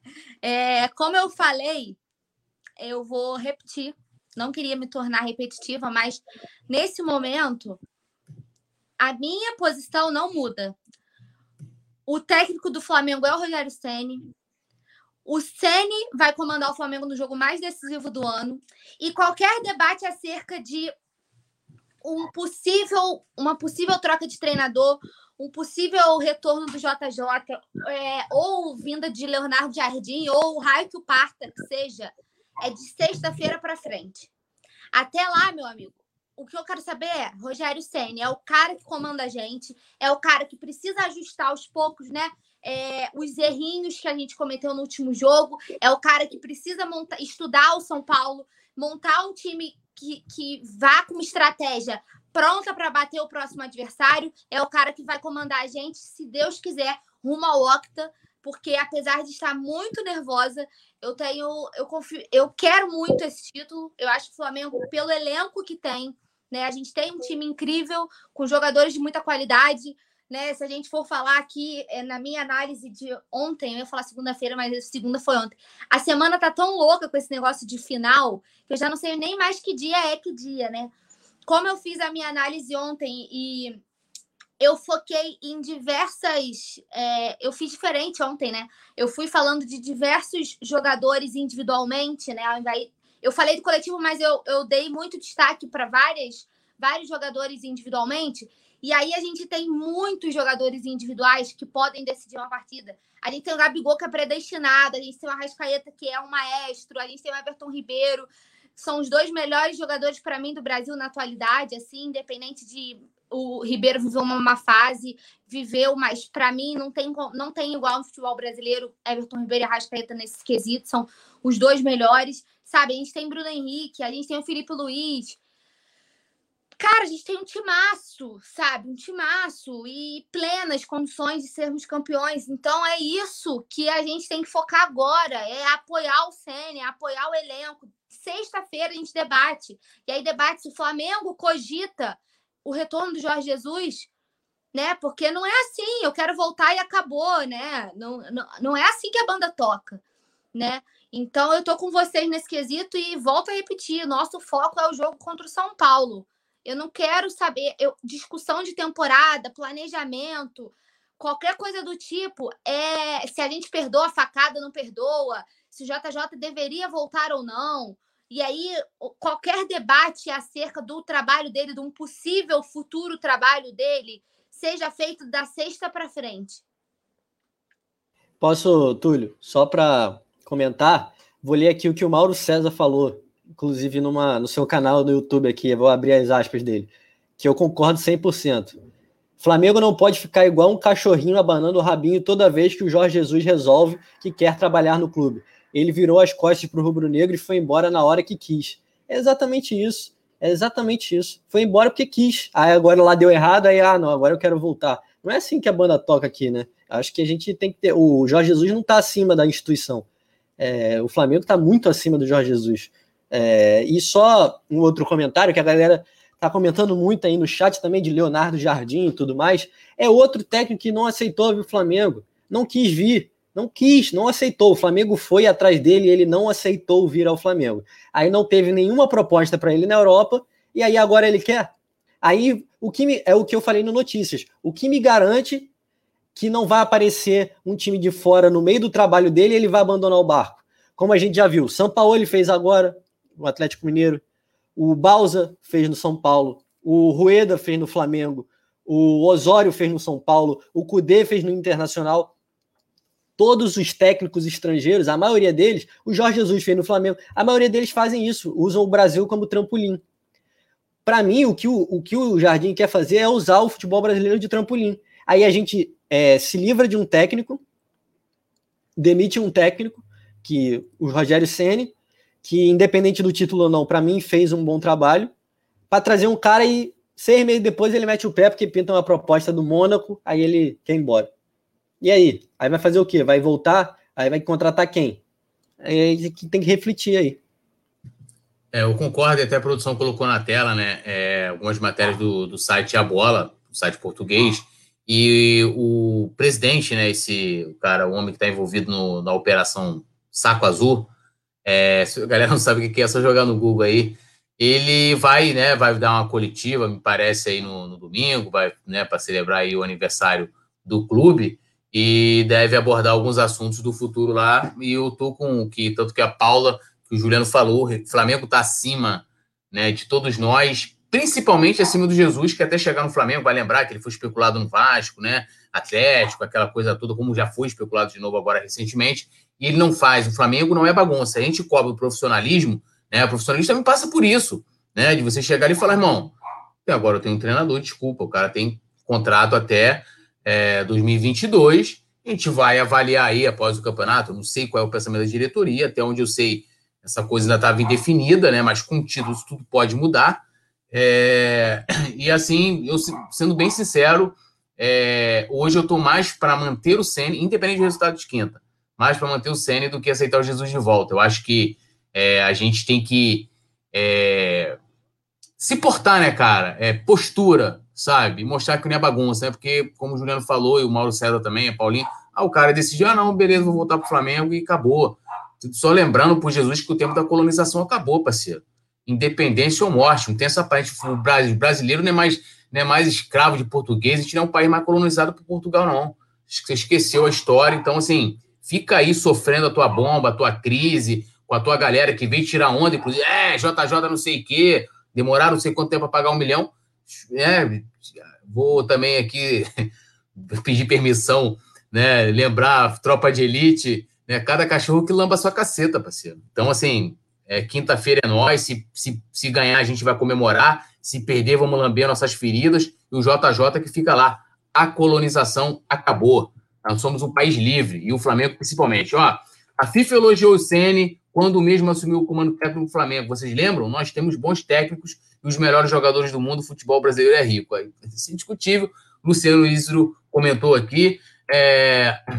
O Daniel Bertoldo dando boa noite aqui a todos nós. Ele é de Rolândia, ó, Paraná. Dá para fazer várias piadas com esse nome. Eu quero passar algumas infos aqui. Ah, a produção falou que tem uma pergunta aqui do Léo. Antes de passar a pergunta do Léo, Anderson, só passar aqui algumas informações. O Flamengo é, comunicou agora à noite, a gente já debateu bastante essa plataforma aqui, que é o, a plataforma de streaming, né, pay-per-view, Flá TV+, né, é, para transmitir os jogos do Carioca, não só os jogos do clube, o clube é, lançou uma nota, né, informando sobre isso, a galera que quiser fazer parte, vai ter, vão ter planos aí, vai ter que desembolsar R$ 129,90 e também é, lembrando, a, a Vivo, né? A, a, Vivo TV, não sei como é que fala lá o nome, eu até fiz a matéria ontem, é, também né, fechou para TV, com a TV fechada para vendas de pay-per-view. Então, hoje, junto com a Claro, a NET e a Sky, que representam 80% né, das assinaturas aí de TV fechada. É, então, assim, a possibilidade que você tem de vender para diversos clientes aí o Campeonato Carioca também. Então, a galera que tem aí o Vivo TV e tal, também tem a possibilidade. E agora tem essa Flá TV, né, foi bastante falado também aqui no nosso notícia, a galera pode voltar depois, mas está aí a, a informação para a galera, né? Vamos, passa aí, produção, a pergunta do Léo aí para a gente é, falar um pouquinho aqui, que é mais uma também, mais um benefício aí do clube de membros. A galera recebe a nossa pauta antes e também tem a possibilidade de mandar perguntas em áudio ou em vídeo. Vambora. Pessoal do TV Coluna do Flamengo, aqui quem fala é o Leonardo de Cocal do Sul, Santa Catarina.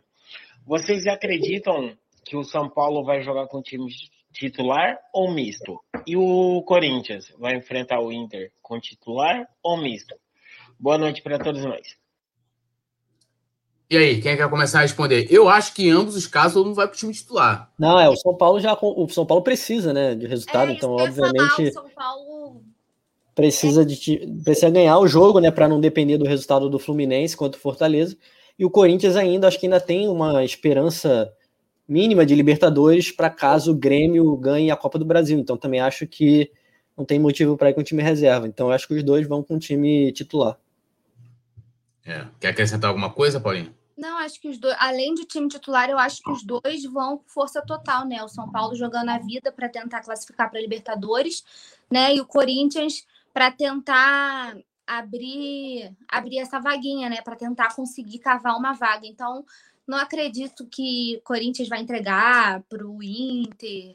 é, ou que o São Paulo vai jogar para cumprir tabela, até porque precisa, ainda tem chance, né, de ser de ser de garantir vaga direta na Libertadores, então muito mais do que só ir com o time titular, eu acredito que os dois vão jogar a vida, sabe? Vão vai ser, vão ser, eu acho que vão ser dois jogos difíceis assim. Pelo lado do Corinthians é mais complicadinho um pouquinho, porque o time é bem mas é, Flamengo e São Paulo acho que vai ser um jogo bem difícil pra gente. É, o Vicente Flá pergunta se a Flá TV mais vai ser por aplicativo, até onde eu sei, não. E eles ficaram até, mesmo com a, com a informação oficial também que eles deram, né, uma nota, é, de, de dar mais informações posterior. Né? Eu não sei se o, o Juliano ou a Paula sabem de alguma coisa, mas até onde sei, não tem nada de aplicativo. A gente tem mais uma pergunta da Natanael agora. Valeu, Léo, pela pergunta. Solta a Natanael. Falei, é, a Natanael tá, tá voando. Ela começou aqui só o negócio do Raf, tá, tá, tá sinistro, Natanael Lima. Manda aí, produção. Boa noite, trio. Como estão? Aqui é a Natanael falando.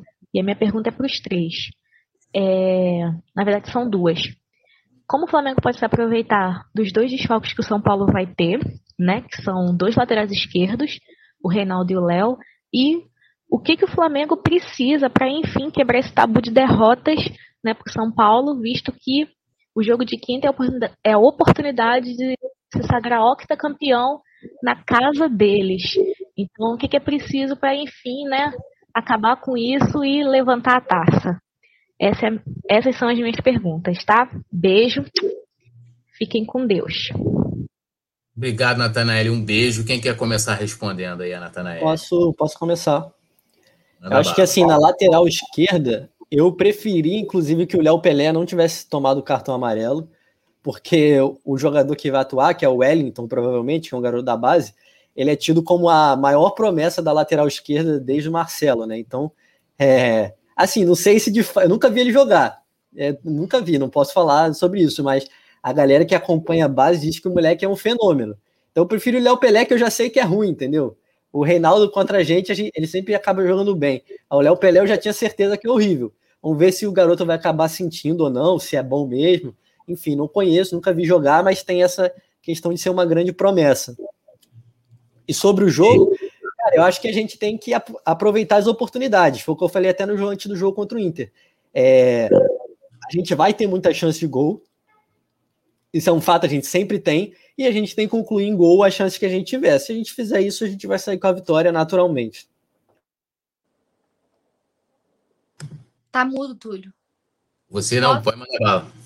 Eu, para completar, eu acho que o que o Gil falou, eu acho que a gente tem jogadores, assim, torcer para o Isla estar inspirado, né? Que ele não vem fazendo umas partidas muito.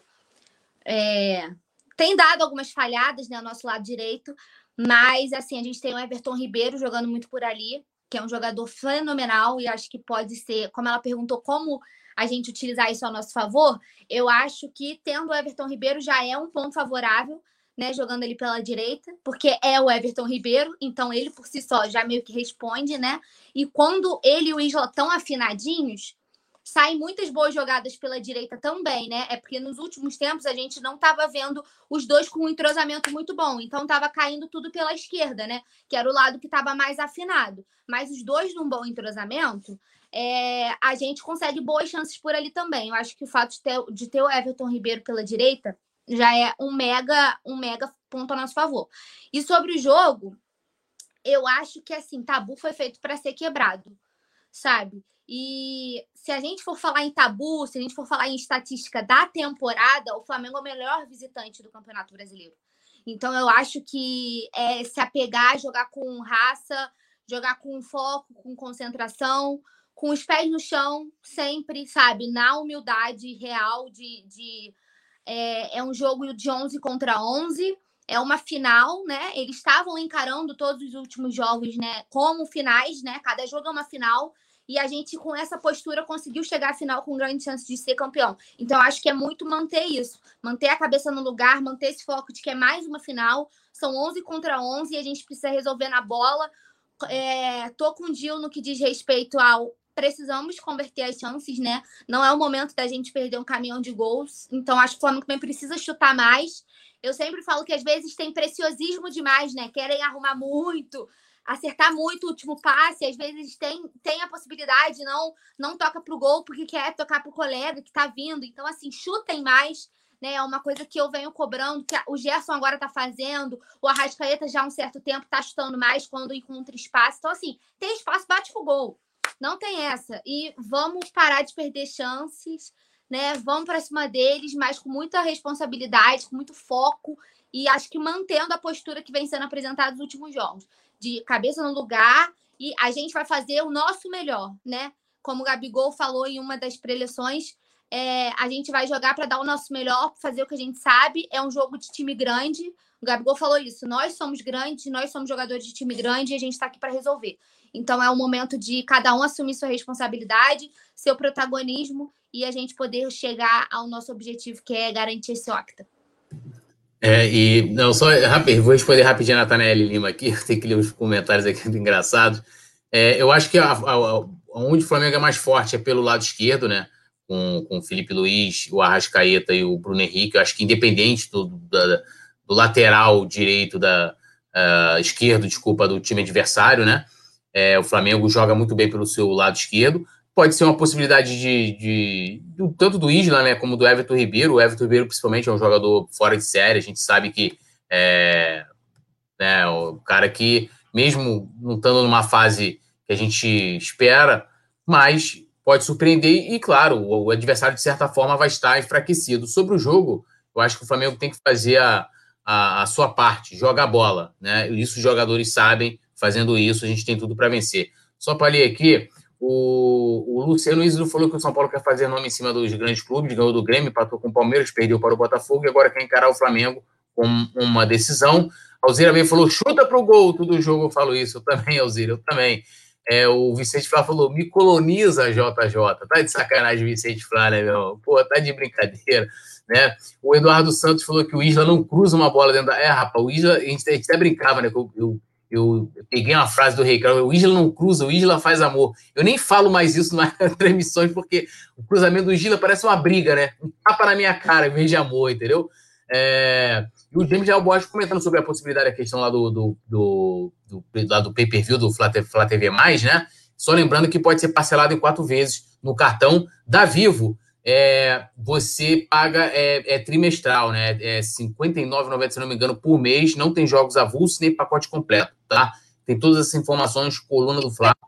Júlio, só para completar, para quem não, não leu a matéria, né? Tá lá no colunadofla.com, é, o, o pay-per-view do Flamengo não transmite só os jogos do Flamengo, tá, galera? Sim, são todos os clubes. Todos os clubes do campeonato inteiro. Então é só a plataforma, porque a gente é uma forma de você ajudar o clube, mas todos os times, todos os jogos, todos os times do campeonato. É, ó, é, a gente está se encaminhando para o final. Vou agradecendo aqui Matheus Coelho, Alzira Edna Souza, Vladimir de Castro, Edilson Oliveira, Vicente Flá, é, que esteve aqui, Natanael Lima que mandou é, perguntas, o Léo também, é, que são membros, né? Tiago Soares velho, o Túlio parece o Diego da Deep Web. Sacanagem, hein? Pô, Tiago Soares, pô, vou ficar depressivo aí. Marco Antônio também. Lela LP, que tá lá do Facebook. Falei, galera do Facebook aí, daquele curtir. Curta a página também do Coluna, compartilha. Né? Vladimir de Castro pedindo Mateuzinho, o Burrei, Eduardo Santos, geral. O Juliano tá na maratona dele aqui. Quer dar uma boa noite, Juliano? Porque a gente vai terminar com a Paula cantando, para né, dar, dar aquela sorte, pá. Então, você dá seu boa noite, já vou agradecendo geral, brigadão. Mais uma vez falando, ó, se inscreva, ative notificação, deixe o seu like. Quiser seguir a gente nas redes sociais, ó, nossas arrobas estão aqui, ó. A minha arroba poeta Túlio, arroba Concesa Juliano, arroba Matos SP. Ah, só lembrando, antes de passar por Juliano, tem lá no meu Instagram, arroba poeta Túlio, uma declaração. O, o, Juliano sempre defendeu o Ceni, mas nunca fez uma declaração como eu fiz para o Ceni no último jogo. Né? Eu coloquei lá o finalzinho lá, quando o árbitro apita. Jamais o Juliano né, é, se declarou a Rogério Ceni como eu fiz no último jogo. Então vamos lá conferir. Juliana, a palavra está contigo e depois a gente termina com a Paula soltando a sua voz para a gente não perder aqui. Aí ela escolhe farol, cogemos todos, vamos embora. Português, espanhol, vamos embora. Hablas, hablas e canta. Ah, boa noite aí todo mundo do chat, Túlio, Paula, todo mundo que discordou aí, concordou também. E vamos lá nesse pique aí de ansiedade pro, pro jogo de quinta-feira que vai ser brabo. Canta, Paulita, Palquira. Antes, eu queria agradecer a audiência, o pessoal do chat, Túlio, Juliano, produção, sempre um prazer estar aqui no Resenha. E como, como de costume, para encerrar a live, tá dando boa sorte, time que tá ganhando não se mexe. Se nos organizarmos, corremos todos. Boa noite, saudações rubro-negras. A gente fala para cantar, é para cantar a frase. Manda o faraó, pelo menos, aí, ó. Manda o faraó, não, manda o faraó. é só com dancinha, só se o Flamengo ganhar, só se o Flamengo ganhar. Não, o Flamengo ganhou, pô. Flamengo não, ganhou. não, não, não. Deixa o sino organizar. A gente, ó, a gente dança, você faz o farol e a gente dança. Como é que é que dança mesmo? Assim, como é é o negócio do farol? É é? Então você dança aí, vai. Não, mas como é que é a mesma dança do farol? É assim? É assim a dança? Olha lá, Juliano, manda também assim, ó, ó, ó, ó.